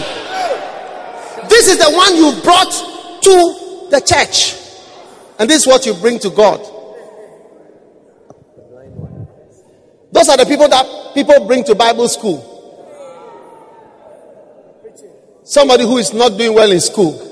So go to the Bible school. Somebody who is mentally. Many people have brought their family members if he's a drug addict. So many drug, drug addicts have been brought to us. Oh, can you take him to your Bible school? People whose family, like this is the bad one in the family, they brought several. Should I mention the names? I don't want to mention. It's not good for me to mention the name. Different, different, different ones. One day, a man was brought to me. His father said, "This my son. Only when he says good morning or good evening is what I believe of the things that he says. If he says good morning or good evening." I said, I don't understand. I don't understand the revelation. He said that in the morning, I can see that it's morning. So when he says good morning, I know that it is true. And when he says good evening, and I can see that the sun has gone, I know that it's true. Good evening. Apart from these two things, I don't know any. I don't believe any. He's the biggest liar and thief. And the way he spoke to us, I didn't know what else to do. So I said, look, because he was a grown up and I know him, he's a family friend. I accepted his son. And his son immediately came to start stealing in the school and was removed. You offer the blind. I know a family. One of the members is a doctor, one is a professor, one is a lawyer, and one is a weed smoker. They brought the weed smoker to the church. Said, Can you have this son to the Bible school? But when the son, other son said, I want to be in the ministry, say, ah, how can you be a church in the, in the, a priest? How can you work for the church? I mean, how can you be in the ministry? What is that? We, you are giving the polluted and the blind children. My son is here with me. He's a lawyer called to the bar. And I give him to the Lord. If he says he wants to serve the, he said he wants to serve the Lord, I am excited. I want him to serve the Lord from day one. Hey. Not that if I have a child who couldn't pass nursery school, somebody who cannot count one to ten, I said this one is good for Bible school. Then the one who can do law and pass law exam, qualify for the bar and pass the bar and be called to the bar. That one I say he should not work for God. No, no, no, no, no, no. I give the best, I don't give the blind.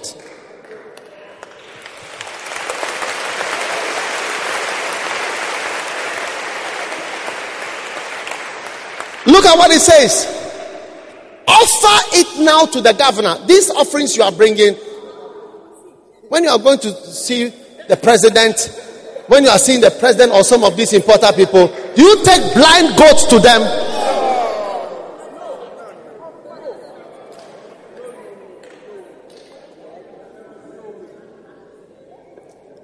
One day I visited a certain brother. He had a lot of goats in his house. And as we were in the house, I heard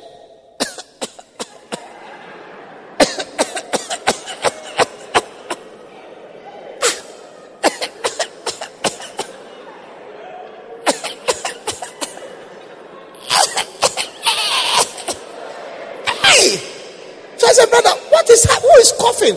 I didn't know they were goats. I thought it was somebody. said, oh, it's my goat. Coughing. And I was thinking that I said, brother, so it's possible if we were giving offerings on Sunday, you would have selected this one is the coughing one. I'm taking this coughing goat to the church. The pastor will not know. When you put it there, unless he coughs, when he's about to cough, you hit him like this. Or you give him cough mixture in the morning.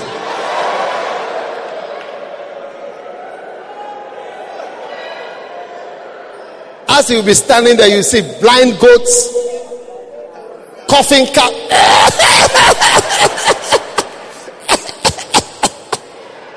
and goats, they cough just like human beings. Amazing. Offer it to your governor. Will he be pleased? Now, this point, I said, honor your pastor and so that God will be pleased with you. Yes. He'll be pleased with you. Will he be pleased? Will he be pleased? Will he be pleased? There are different types of gifts. So honor your prophet so that he will be pleased. Honor in such a way that he will be pleased. It will affect him. And then the second thing is honor in such that he, you, he will accept your person. He says, offer this to your governor. Will he be pleased? Will he accept your person? He said, offer it, let, or accept thy person. You as a person become accepted.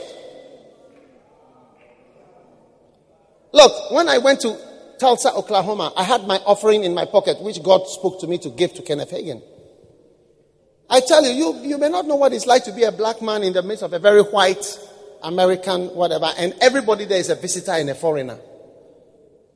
But I gave an offering. And I, I never thought I would ever see Kenneth Hagin. I didn't have any mind of seeing him. But I, I was doing it as a spiritual thing. And I gave the offering to his son to honor this great man who has been a great blessing to me. The next day, he, he found me and said, My father would like to see you. Suddenly, I was, my person was accepted. Even though I was from Ghana, my person was being accepted. I was called, you see, like you see these doors on the stage, there, were, there, was a, there was a door that the board members and people used to disappear into. And I used to sit in the congregation and say that, what is at, behind that place? Hey. That was the day I was singled out. Said, come. Kenneth Hagin wants to see you. You see, will he accept that? Or my offering was such that my person was acceptable.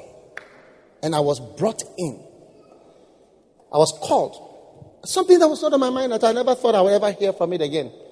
Because I don't see why I should hear from them again. But my person, my person was accepted.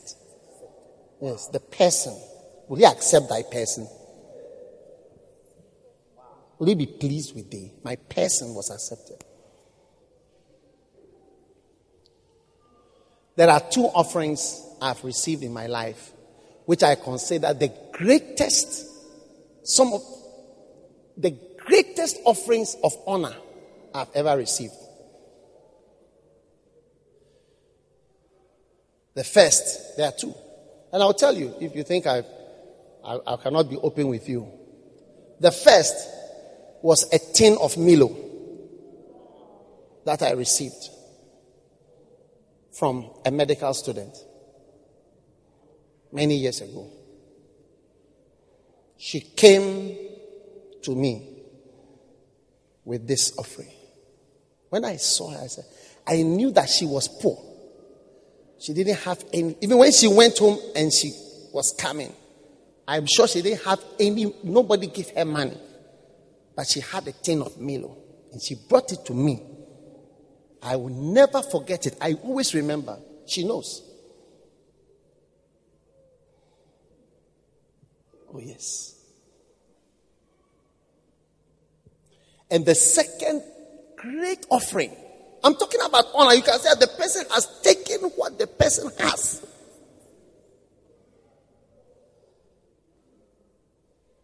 Was an envelope. When I opened the envelope, in it was five dollars. Five dollar note. From a very I know that this is the only I know the person. I knew. The person has nothing. And this is the person's life. And brought it to me. Five dollars. Up to today, my heart beats. I'm talking about honor. Somebody feels that you are worthy of my precious thing. I'll bestow it on you. That's what the woman with the uh, alabaster box did to Jesus. Remember that a real prophet does not need you or what you have. You need him. He has got his brook of Cherith with ravens bringing him food.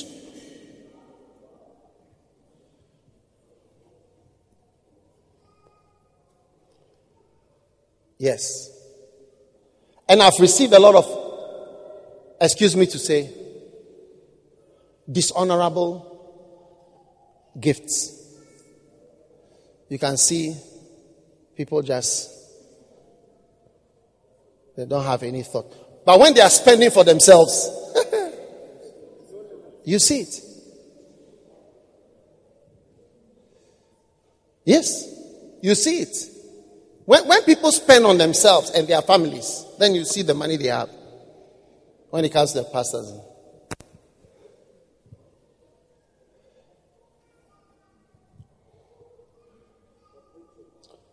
Sometimes they will even change the currency to something that the, the notes are a lot, like a weaker currency, so that the, money looks a lot. But it's actually just a small, what do you call it? oh, you don't understand what I'm saying? Like, like if you, if you, if you, if you, if you uh, have a ten dollars, it will be, it looks very small. But like if it's forty, ten dollars is how much? 40 cedis, it looks more. In one one cedi notes. Verse 9. Verse 9. You will be accepted from today in the name of Jesus. Verse 9. And now I pray you, beseech God that He will be gracious unto us and He will regard your persons. Amen. Who is there even among you who will shut the doors for naught? God is asking which of you, even closing of doors, you charge for it. Neither do you kindle fire on, on my altar for nothing. I have no pleasure in you, says the Lord. Neither will I accept an offering at your hand. Verse 12. But you have profaned it. The table of the Lord is polluted. And you said also, Behold, what weariness is it that have we snuffed at? And you brought that which was torn, the lame, the sick, thus you brought an offering. Should I accept this of your hand? Verse 14. Now, I, I want you to notice verse 14. Cursed be the deceiver. You see, when you are playing with your man of God, don't play games that will bring curses. Cursed be the deceiver which hath in his flock a male, and voweth and sacrifice unto the Lord a corrupting. For I am a great king, said the Lord of hosts, and my name is dreadful among the heathen. Many of us play games with God. Your tithe you don't pay. You put something in and you call it tithe. Learn to pay tithe, so it's the easiest part of your offerings. It's far easier than giving your life. So at least tithing there. Try to learn how to give tithes. 10%, Lord, is for when any man, don't even think, just take the 10% off. You, you start to go higher. Don't, don't try to play games with God. Me, you can play games with me. I'm a man. I'm nothing. Even if I'm a prophet, how, how, how much do I see? Acts 5.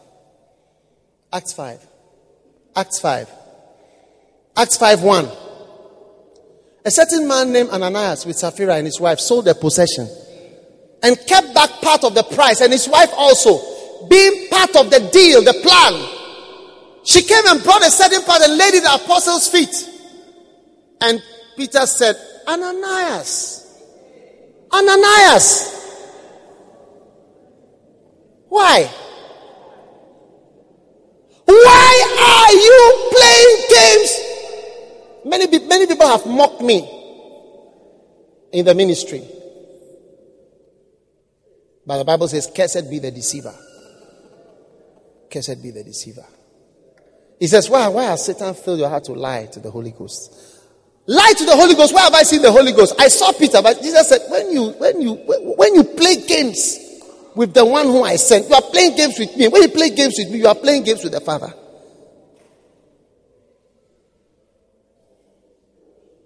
To keep back the price of the land. All right? Look, if you honor, honor. That's it. That's it. And it's not something that you have to do whatever. I'm using this opportunity. I say people don't receive the anointing because I've not yet seen a man of God who doesn't greatly honor something, somebody who is anointed. You know Bishop Oyedepo, Bishop David Winners Chapel. Yeah, one day I was listening to uh, somebody, not him. He, somebody was preaching.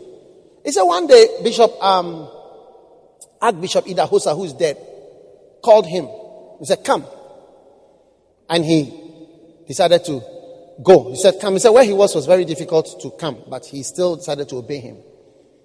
And when he got there, the Idahosa told him, Go and have your bath. Go and have your bath now. Why? I have my bath is in that bath here now in this bathroom.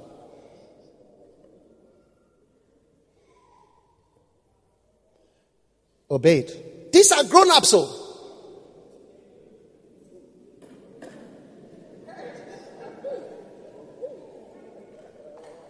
When he came out of the bathroom, he just prophesied, You will never lack anything in this world. And I forget the exact, it was a fantastic prophecy that he gave to him. You will never lack anything. And one day he said he was giving an offering to somebody. He gave it, and the person put it back in his hand and said, This hand will never lack anything in this world. This hand. He just held his hand. That's it. People play games with God, with church, with God's servant, giving full respect. You know full respect? Like respect that's not really. You are even mocking the person. It's like, so, oh, we are so happy, but they are not happy to see you. Oh, hello, they laugh, saying something, just sing. So this is what he wants. So, so Charlie, let's praise him. Let's do whatever. Fanfu. I don't know if it's a, a word. I don't know which language it is. Are you still there or you are going home? Cursed be the deceiver. Cursed be the deceiver. Cursed be the deceiver. Cursed be the deceiver.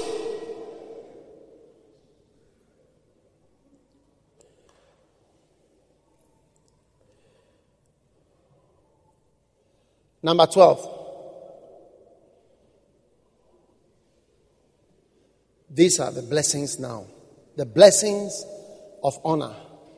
Demons are rebuked and blocked in your life. Demons. John 8 48. John 8 48 and 49. Then answered Jesus to the Jews, Say we, then answered the Jews and said unto him, Say we well that thou art a Samaritan and hast a devil?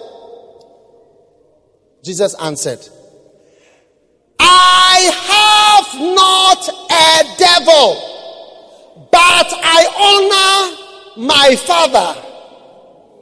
I don't have demons. I honor my Father. I don't have demons. I don't have demons in my life, but I honor my Father. And ye do dishonor me. I don't have what? Demons.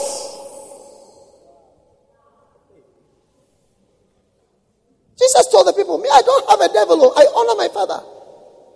When you dishonor your father, you have a devil in you. I'm telling you. Whoever your father is, even if he's in prison, better honor him. Even if he's in prison, you honor him. He's your father. Simple. End of story. No questions, no discussions, no analysis. Father is father. Father is father. And if I am your father, and God has given you a prophet or given somebody who is a father, he says, I, I have not a devil. I have not a devil, but I honor my father. I have not a devil. I don't have devils. Demons are not raging free, racing free in my life. I honor, I honor. I honor. All those of you who don't honor, I tell you, you, you don't know. You see, if, look at Ephesians 6. Oh. Ephesians 6 1. Is it 6 1? 6 1. Who's there? Children, obey. This is right. Verse 2. Honor thy father and thy mother, which is the first commandment. Verse 3. That, that, you see, that it may be well with you, which means that certain demons are blocked. Blocking of poverty and confusion. Your whole life is not working. It blocks the devils. I tell you, blocking devils that it may be well with you. People who honor their father, they don't have devils working in their lives. Anytime you sense devils working in your life, demons are affecting you, attacking you, opposing you, check your honor levels and check whether you have been honorable and you have honored or you are dishonoring. You know, one day I was preaching, I gave an example about my father. When I finished preaching, I went to sit down. The Holy Spirit rebuked me. He told me, Look, never give a bad example about your father again. Never mention your father and say any, any bad example of anything. That an, an example of something which is negative. Never again. I was afraid. Do not. I have not a devil, but I honor my father. That it may be well with you, that you may live long. What do you think shortens life? Accident, sickness, this, this, this, all of them are demons. All those things which shorten life are demons.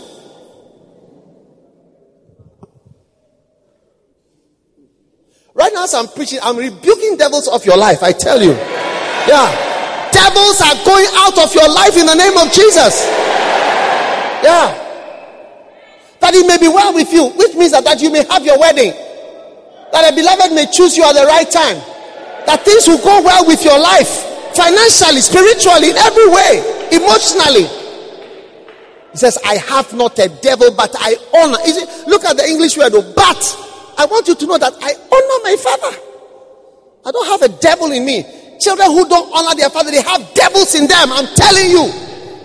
Don't tell me you don't know my father. I know your father. Your father is a father, just as all fathers are fathers. And I am, I am in this church as a father of the church, Lighthouse First Love Church, when I am not honored as I should be honored, demons enter the church and are free. They are free. Free. People are not able to prosper. Yeah, people are not able to do well. As I'm going forward and doing well, people are not able to do well. Because a certain honor is just not there. Acceptance, oh yeah, it's nice, it's good. It's wonderful. But you don't know the bullets I have to take so that I'll be standing here. I have not a devil. I have not a devil, but I honor my father. I don't have a devil. but I honor my father. Hey, are you still around? You have become quiet. Like,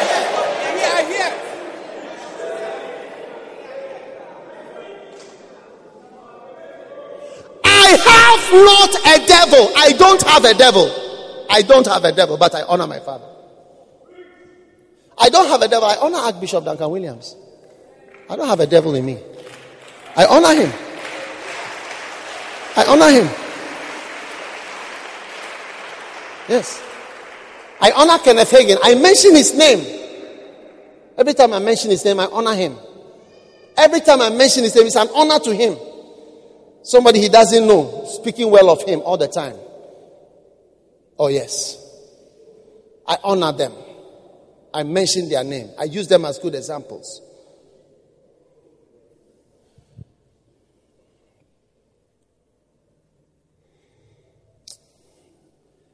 Hallelujah. Are you still there or you?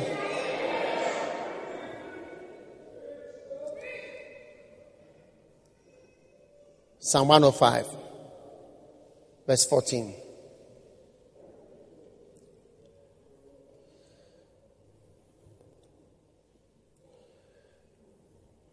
Verse, verse, verse 13. Verse 13.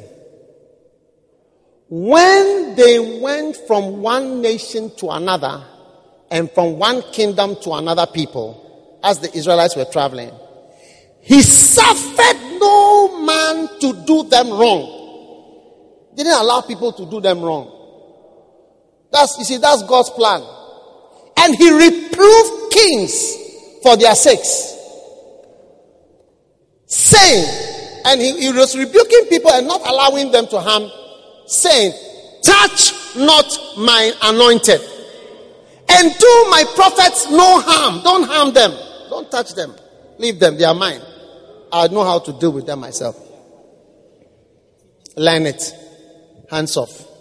Don't correct people you don't you can't correct. You are not called to correct. Touch, don't touch them. Otherwise, you will receive a rebuke, you'll be surprised. He said he rebuked, he reproved even kings. Kings who thought who thought they knew what he said, ah, you come on, take your hand from there. You die suddenly before your time, you'll be surprised. Your house will be consumed with fire.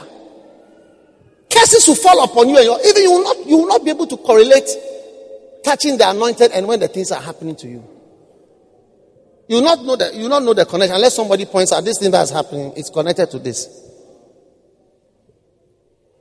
Touch not my anointed and do my prophets no harm. My prophets, don't touch. Honor them. Finish. Are you still here? Tell somebody the message is for you. Today, today I think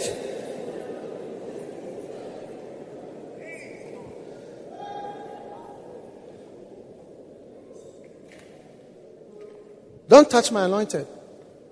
Do my prophets no harm. Amen.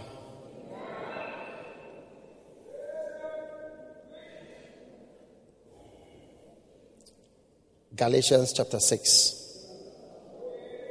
verse 6.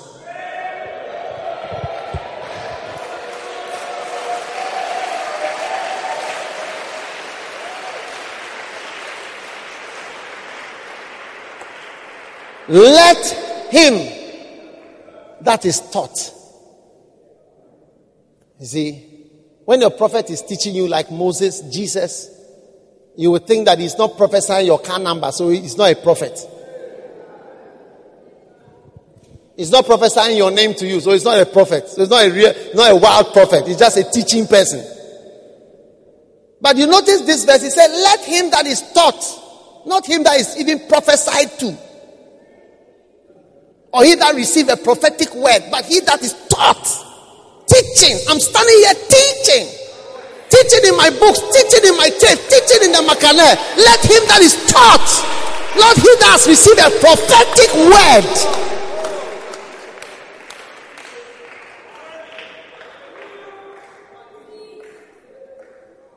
Communicate.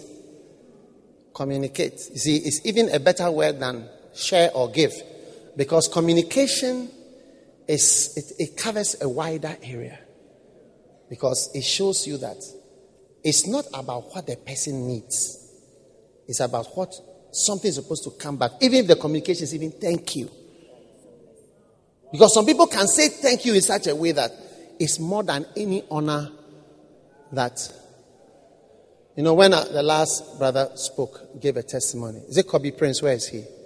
Uh, I was touched by his. When he spoke, I was touched. Yes. It touched me. It's more than any offering he can give. I, and nothing that he gives me can uh, touch my heart. What he said so let him that is taught communicate to him that teacheth. Are being blessed all the day. I just say that. Uh, okay, that was a good word. Uh, see you later. Is it a blessing?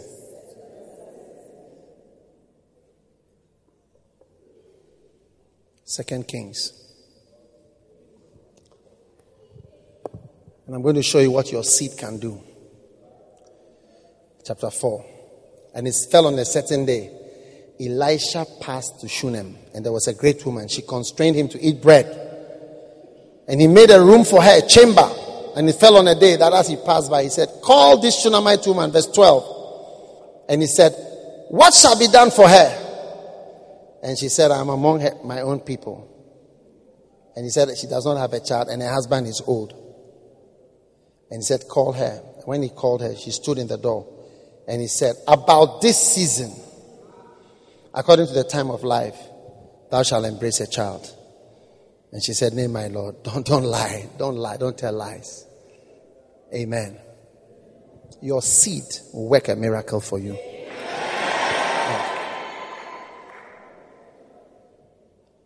Her seed of a chamber touched Elisha's heart and brought her into his presence. That's what I said. It will bring you into his presence. Yes. And then when he was in the presence, he asked, What is it? Yes. Communicate. May the Lord help you. Listen, all your life, you know, when I taught about tithe some years ago, people thought we were trying to teach it so that the church will have money. But you know yourself, when you don't pay tithe, the church is.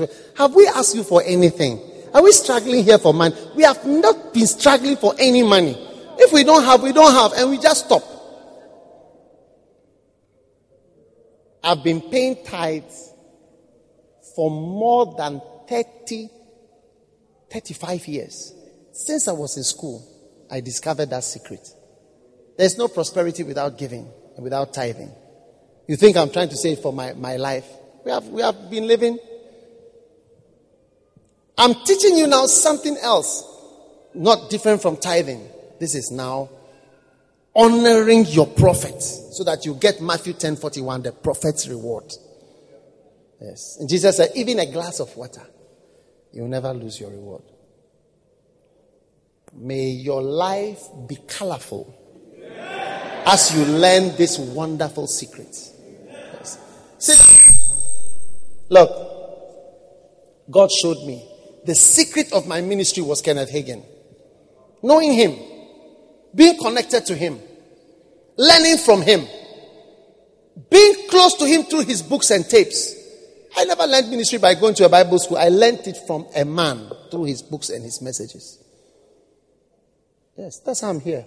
That's my job. I'm a doctor, thank, thanks to my father and thanks to God.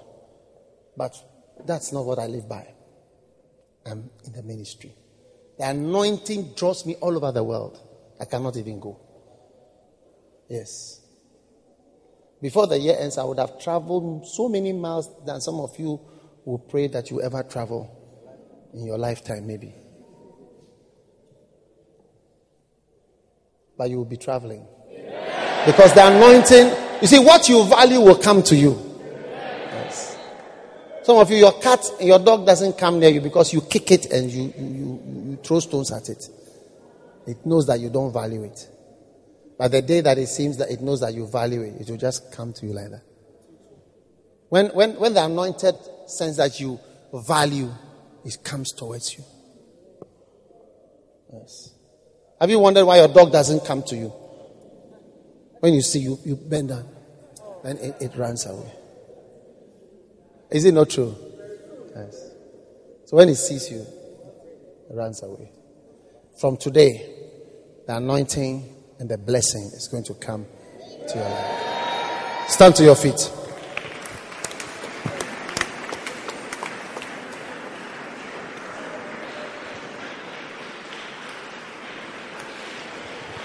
All right.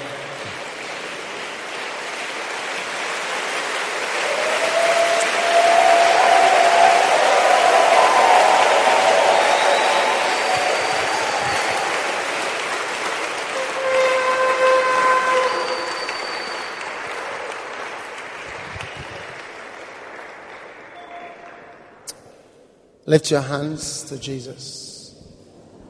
Hallowed be your name. Hallowed be your name.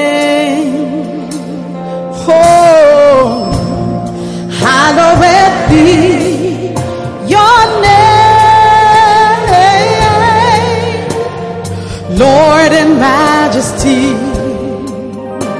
divine authority. Hallowed be your name. Lift your hands. Hallowed be your name. Hallowed be your name. Hallowed be your name.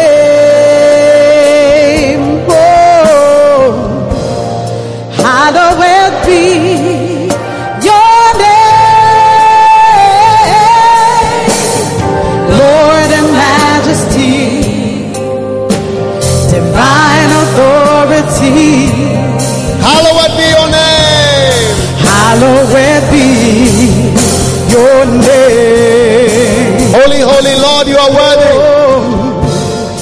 Holy, holy, Lord, you are worthy. And I'm honored to sing your praise. King of glory,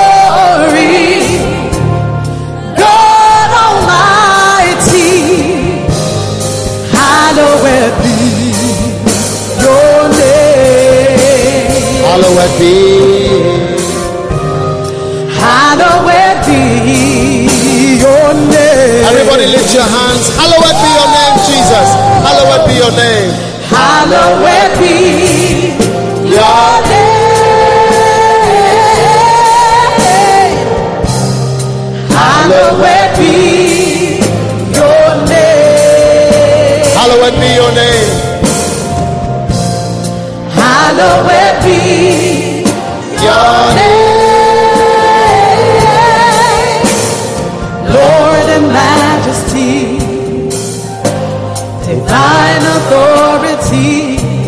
Hallowed be. Hallowed be your name. Lift your hands up and ask God for forgiveness for any kind of accursed dishonoring of God's servants in any way. And commit yourself to a life of receiving, believing, and honoring whatever God has sent into your name, to your house.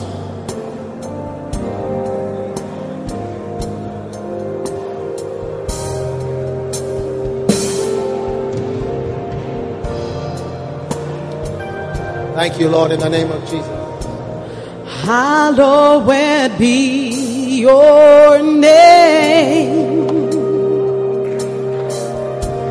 Hallowed be your name. Hallowed be your name. In all the earth. Lord, we praise your name. Come on. Lord, we praise your name.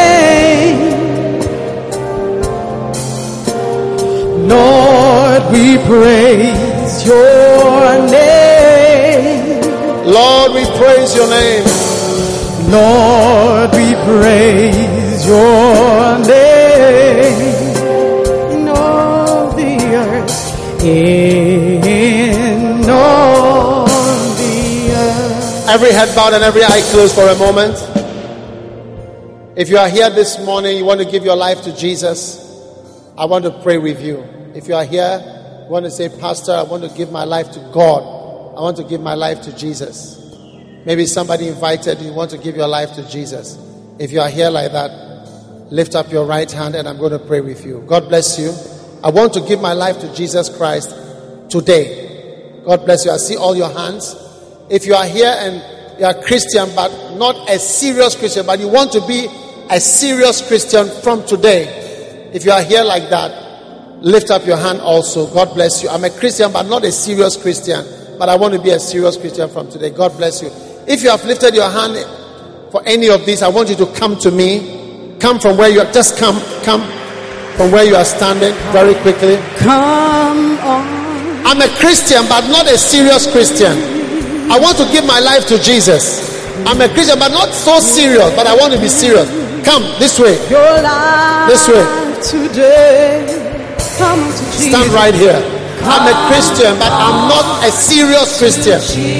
I want to be born again. I want to give my life to Jesus. Come. Clap for them as they come. Encourage them. I want to give my life to Jesus. Come.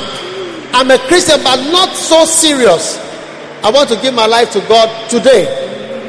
Come. Encourage them as they come. Encourage them as they come. Encourage them as they come. Encourage them. God bless you. God bless you. I'm a Christian, but not serious. But I want to be serious. Come. Let me pray with you. Come and let me pray with you. God is blessing you. What a blessed Sunday. What a blessed Sunday. Oh, clap for them as they come. What a blessed Sunday. I'm a Christian, but not a serious Christian. But I want to be very serious from today. God bless you. Now lift your hands up and say this prayer. Say, Lord Jesus, please forgive me for today. I give my life to you. I am a sinner. Have mercy on me. Wash me. Forgive me. Cleanse me. Make me a new person from today. I give my life to you. Lord Jesus, have mercy on me. Thank you for saving me today. Please write my name in the book of life. From today, I'll serve you and I will follow you. Thank you, Jesus, for saving my life today. I love you, Jesus. I thank you, Lord. In Jesus' name. Amen. Hallelujah. God bless you. Now, I want to give you one of my books. They are giving you some books right away. We don't have enough people to give the books here. Yes. I thought we have about. All right. When we close, okay. When we close, we're going to come here. I'll show you over here. All right. And just meet with us for five minutes. Okay? Are you understanding?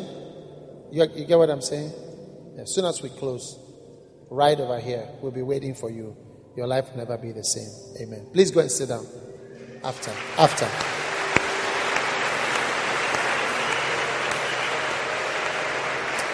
You may be seated.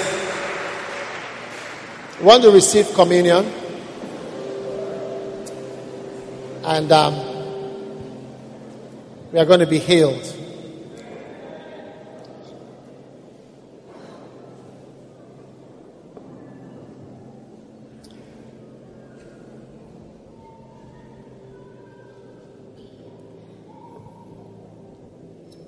Now, in First Corinthians, Paul said that people were receiving communion and not discerning the Lord's body. Amen. Not discerning the Lord's body, the temple of the Lord, not discerning that they were actually dealing with the body of Jesus Christ. Amen. Are you there? Yes. Are you with me? Not what? Discerning. What does discerning mean? Discern means to recognize that it is the Lord's body. Okay? So what you are about to is not cannibalism. It is a spiritual impartation of the Lord's body into your body and into your life. That's what communion is.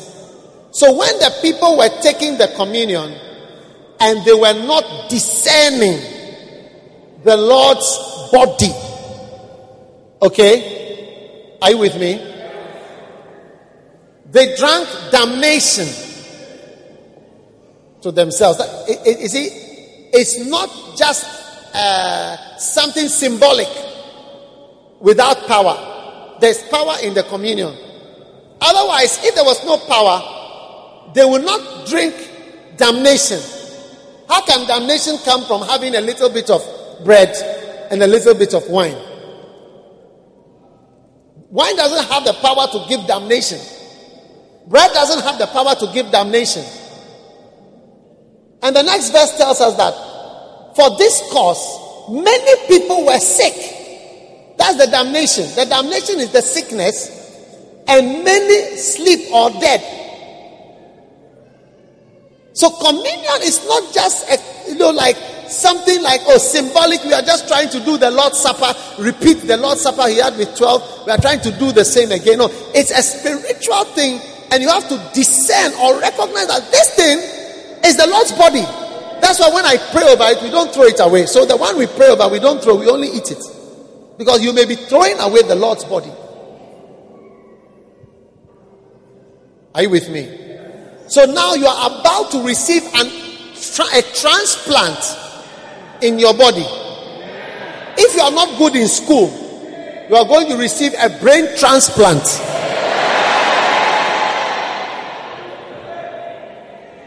If you have a breast problem, you are going to receive a breast transplant.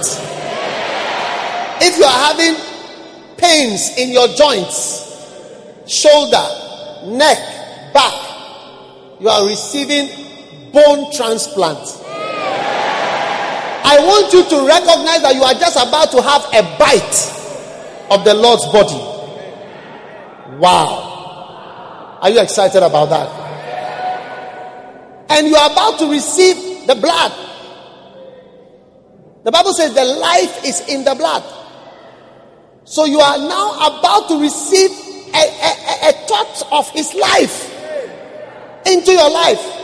One, one thought of his life. Hey, whatever cannot be found in his life cannot be found in your life from today. In the name of Jesus. Do you think Jesus was ever crying, I'm disappointed, I'm sad? It will never happen in your life again. Can you imagine Jesus, armed robbers telling Jesus, hands up? It will never happen to you in the name of Jesus.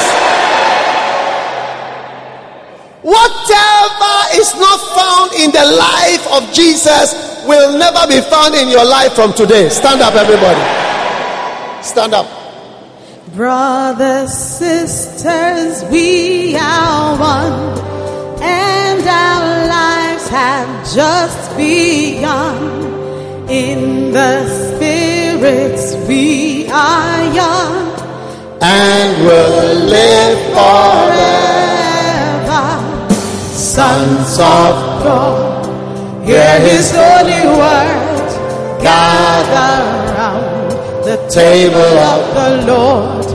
Eat His body, drink His blood, and we'll sing a song of love. Hallelujah, hallelujah, hallelujah, hallelujah. Father, we declare this to be the body. We discern that this is the body. And as we eat it, as we take it in, we take in the body of Christ. The beautiful, healthy, clean, blessed body into our corrupt bodies. And we declare that we are made incorruptible and blessed and healed by this body. We receive it in the name of Jesus, the body of Jesus Christ.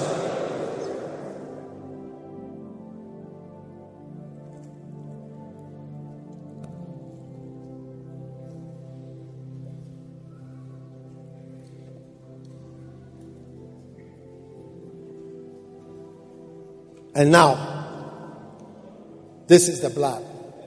Father, we declare this to be the blood. Whatever sin we have committed, Lord, we are sorry.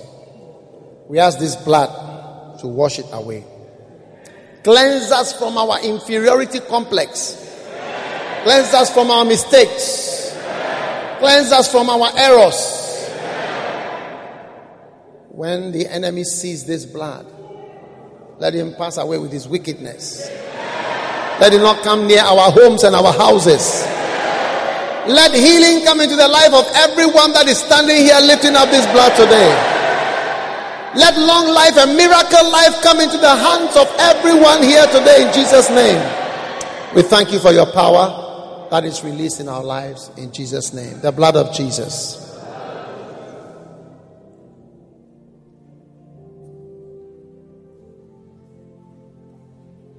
On a hill far away stood an old ragged cross. Sing along. The emblem of suffering and shame.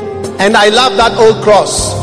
And I love that old cross where the dearest and best for a world of lost sinners was slain.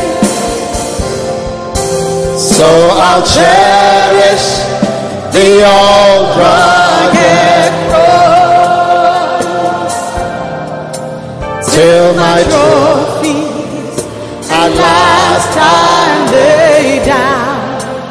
Oh, I will cling to the old rugged cross and exchange someday for a crown. Place your hand on your chest like this. I declare you are promoted above where you have been standing up till today. I declare you are lifted above the level you have been at all this time. I declare a change of levels in your life from today. I extract you from the jaws of the lion. I extract you from the jaws of the wicked animal.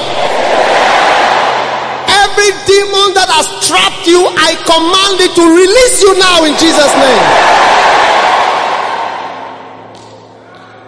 Whatever trap you have fallen into, I command your release instantly. In the name of Jesus. Whatever ambush you have fallen into, whatever entrapment you have fallen into, whatever you are in that you don't know how to come out of, I declare disentanglement now in the name of Jesus. Your life moves to the highest level in the name of Jesus. Your brothers and sisters will be envious of you. Your brothers and sisters will see that God has put his hand on your life. You are declared a blessed child from today. You will honor your father from today. You will honor your mother from today. You will honor your pastor from today. Your father will bless you. Your pastor will bless you. Your grandfather will bless you. Those over you will always bless you. You will live long. It will be well with you. In the name of Jesus. Instead of being a source of concern, instead of being a source of worry, you will be a source of good news. Instead of being a source of concern, a source of problem, a source of worry, your name will always bring good news and cheerfulness. I declare you to be a blessed child above all children. In the name of Jesus. Every foot that walked to church today, every leg that walked to church today is declared a blessed foot and a blessed leg. The foot that walked through the mud will soon be walking at different airports in the world. The foot that walked through the water to come to church will soon be walking on international scenes. Receive it in the name of Jesus. The foot that came to the house of God will be elevated to walk in palaces and mansions. Receive the lifting of the Lord. Receive the changing of your levels.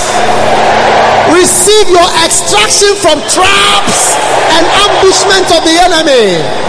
The curse over your life is broken.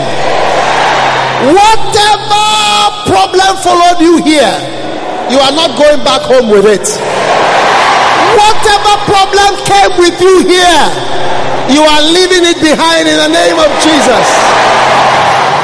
When you get back home, the problem that was facing you When you go back, it will bow to you.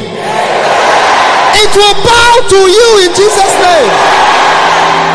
Your life changes from this very moment onwards.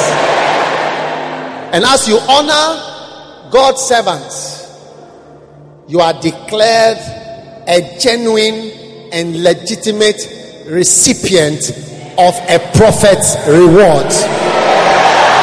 In the name of Jesus, shout a big hallelujah.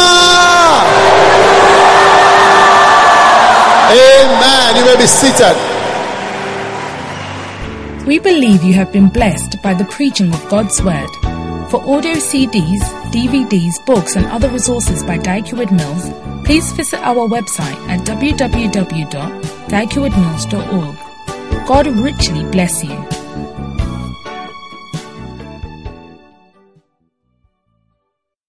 ABC Tonight. My name is Daniel Garcia. I worked at my family's bakery. My life used to be pretty normal until I met Noah Hamilton. That's when everything changed. My brother and the most famous woman in the world.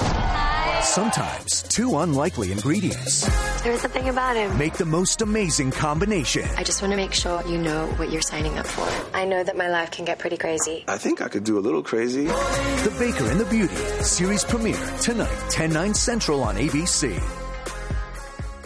ABC Tonight, the next chapter of the Bachelor journey begins. Welcome to Listen to Your Heart. listen to you 20 single musicians look for the perfect duet. When she sings to me, it just leaves me speechless. Will a passion for music lead to a lasting love? I've dreamt of being with somebody who shares the same passion that I do. Or end on a sour note? It's no fun singing a love song when you're not in love. The Bachelor presents Listen to Your Heart, a six episode event, tonight at 8, 7 central on ABC.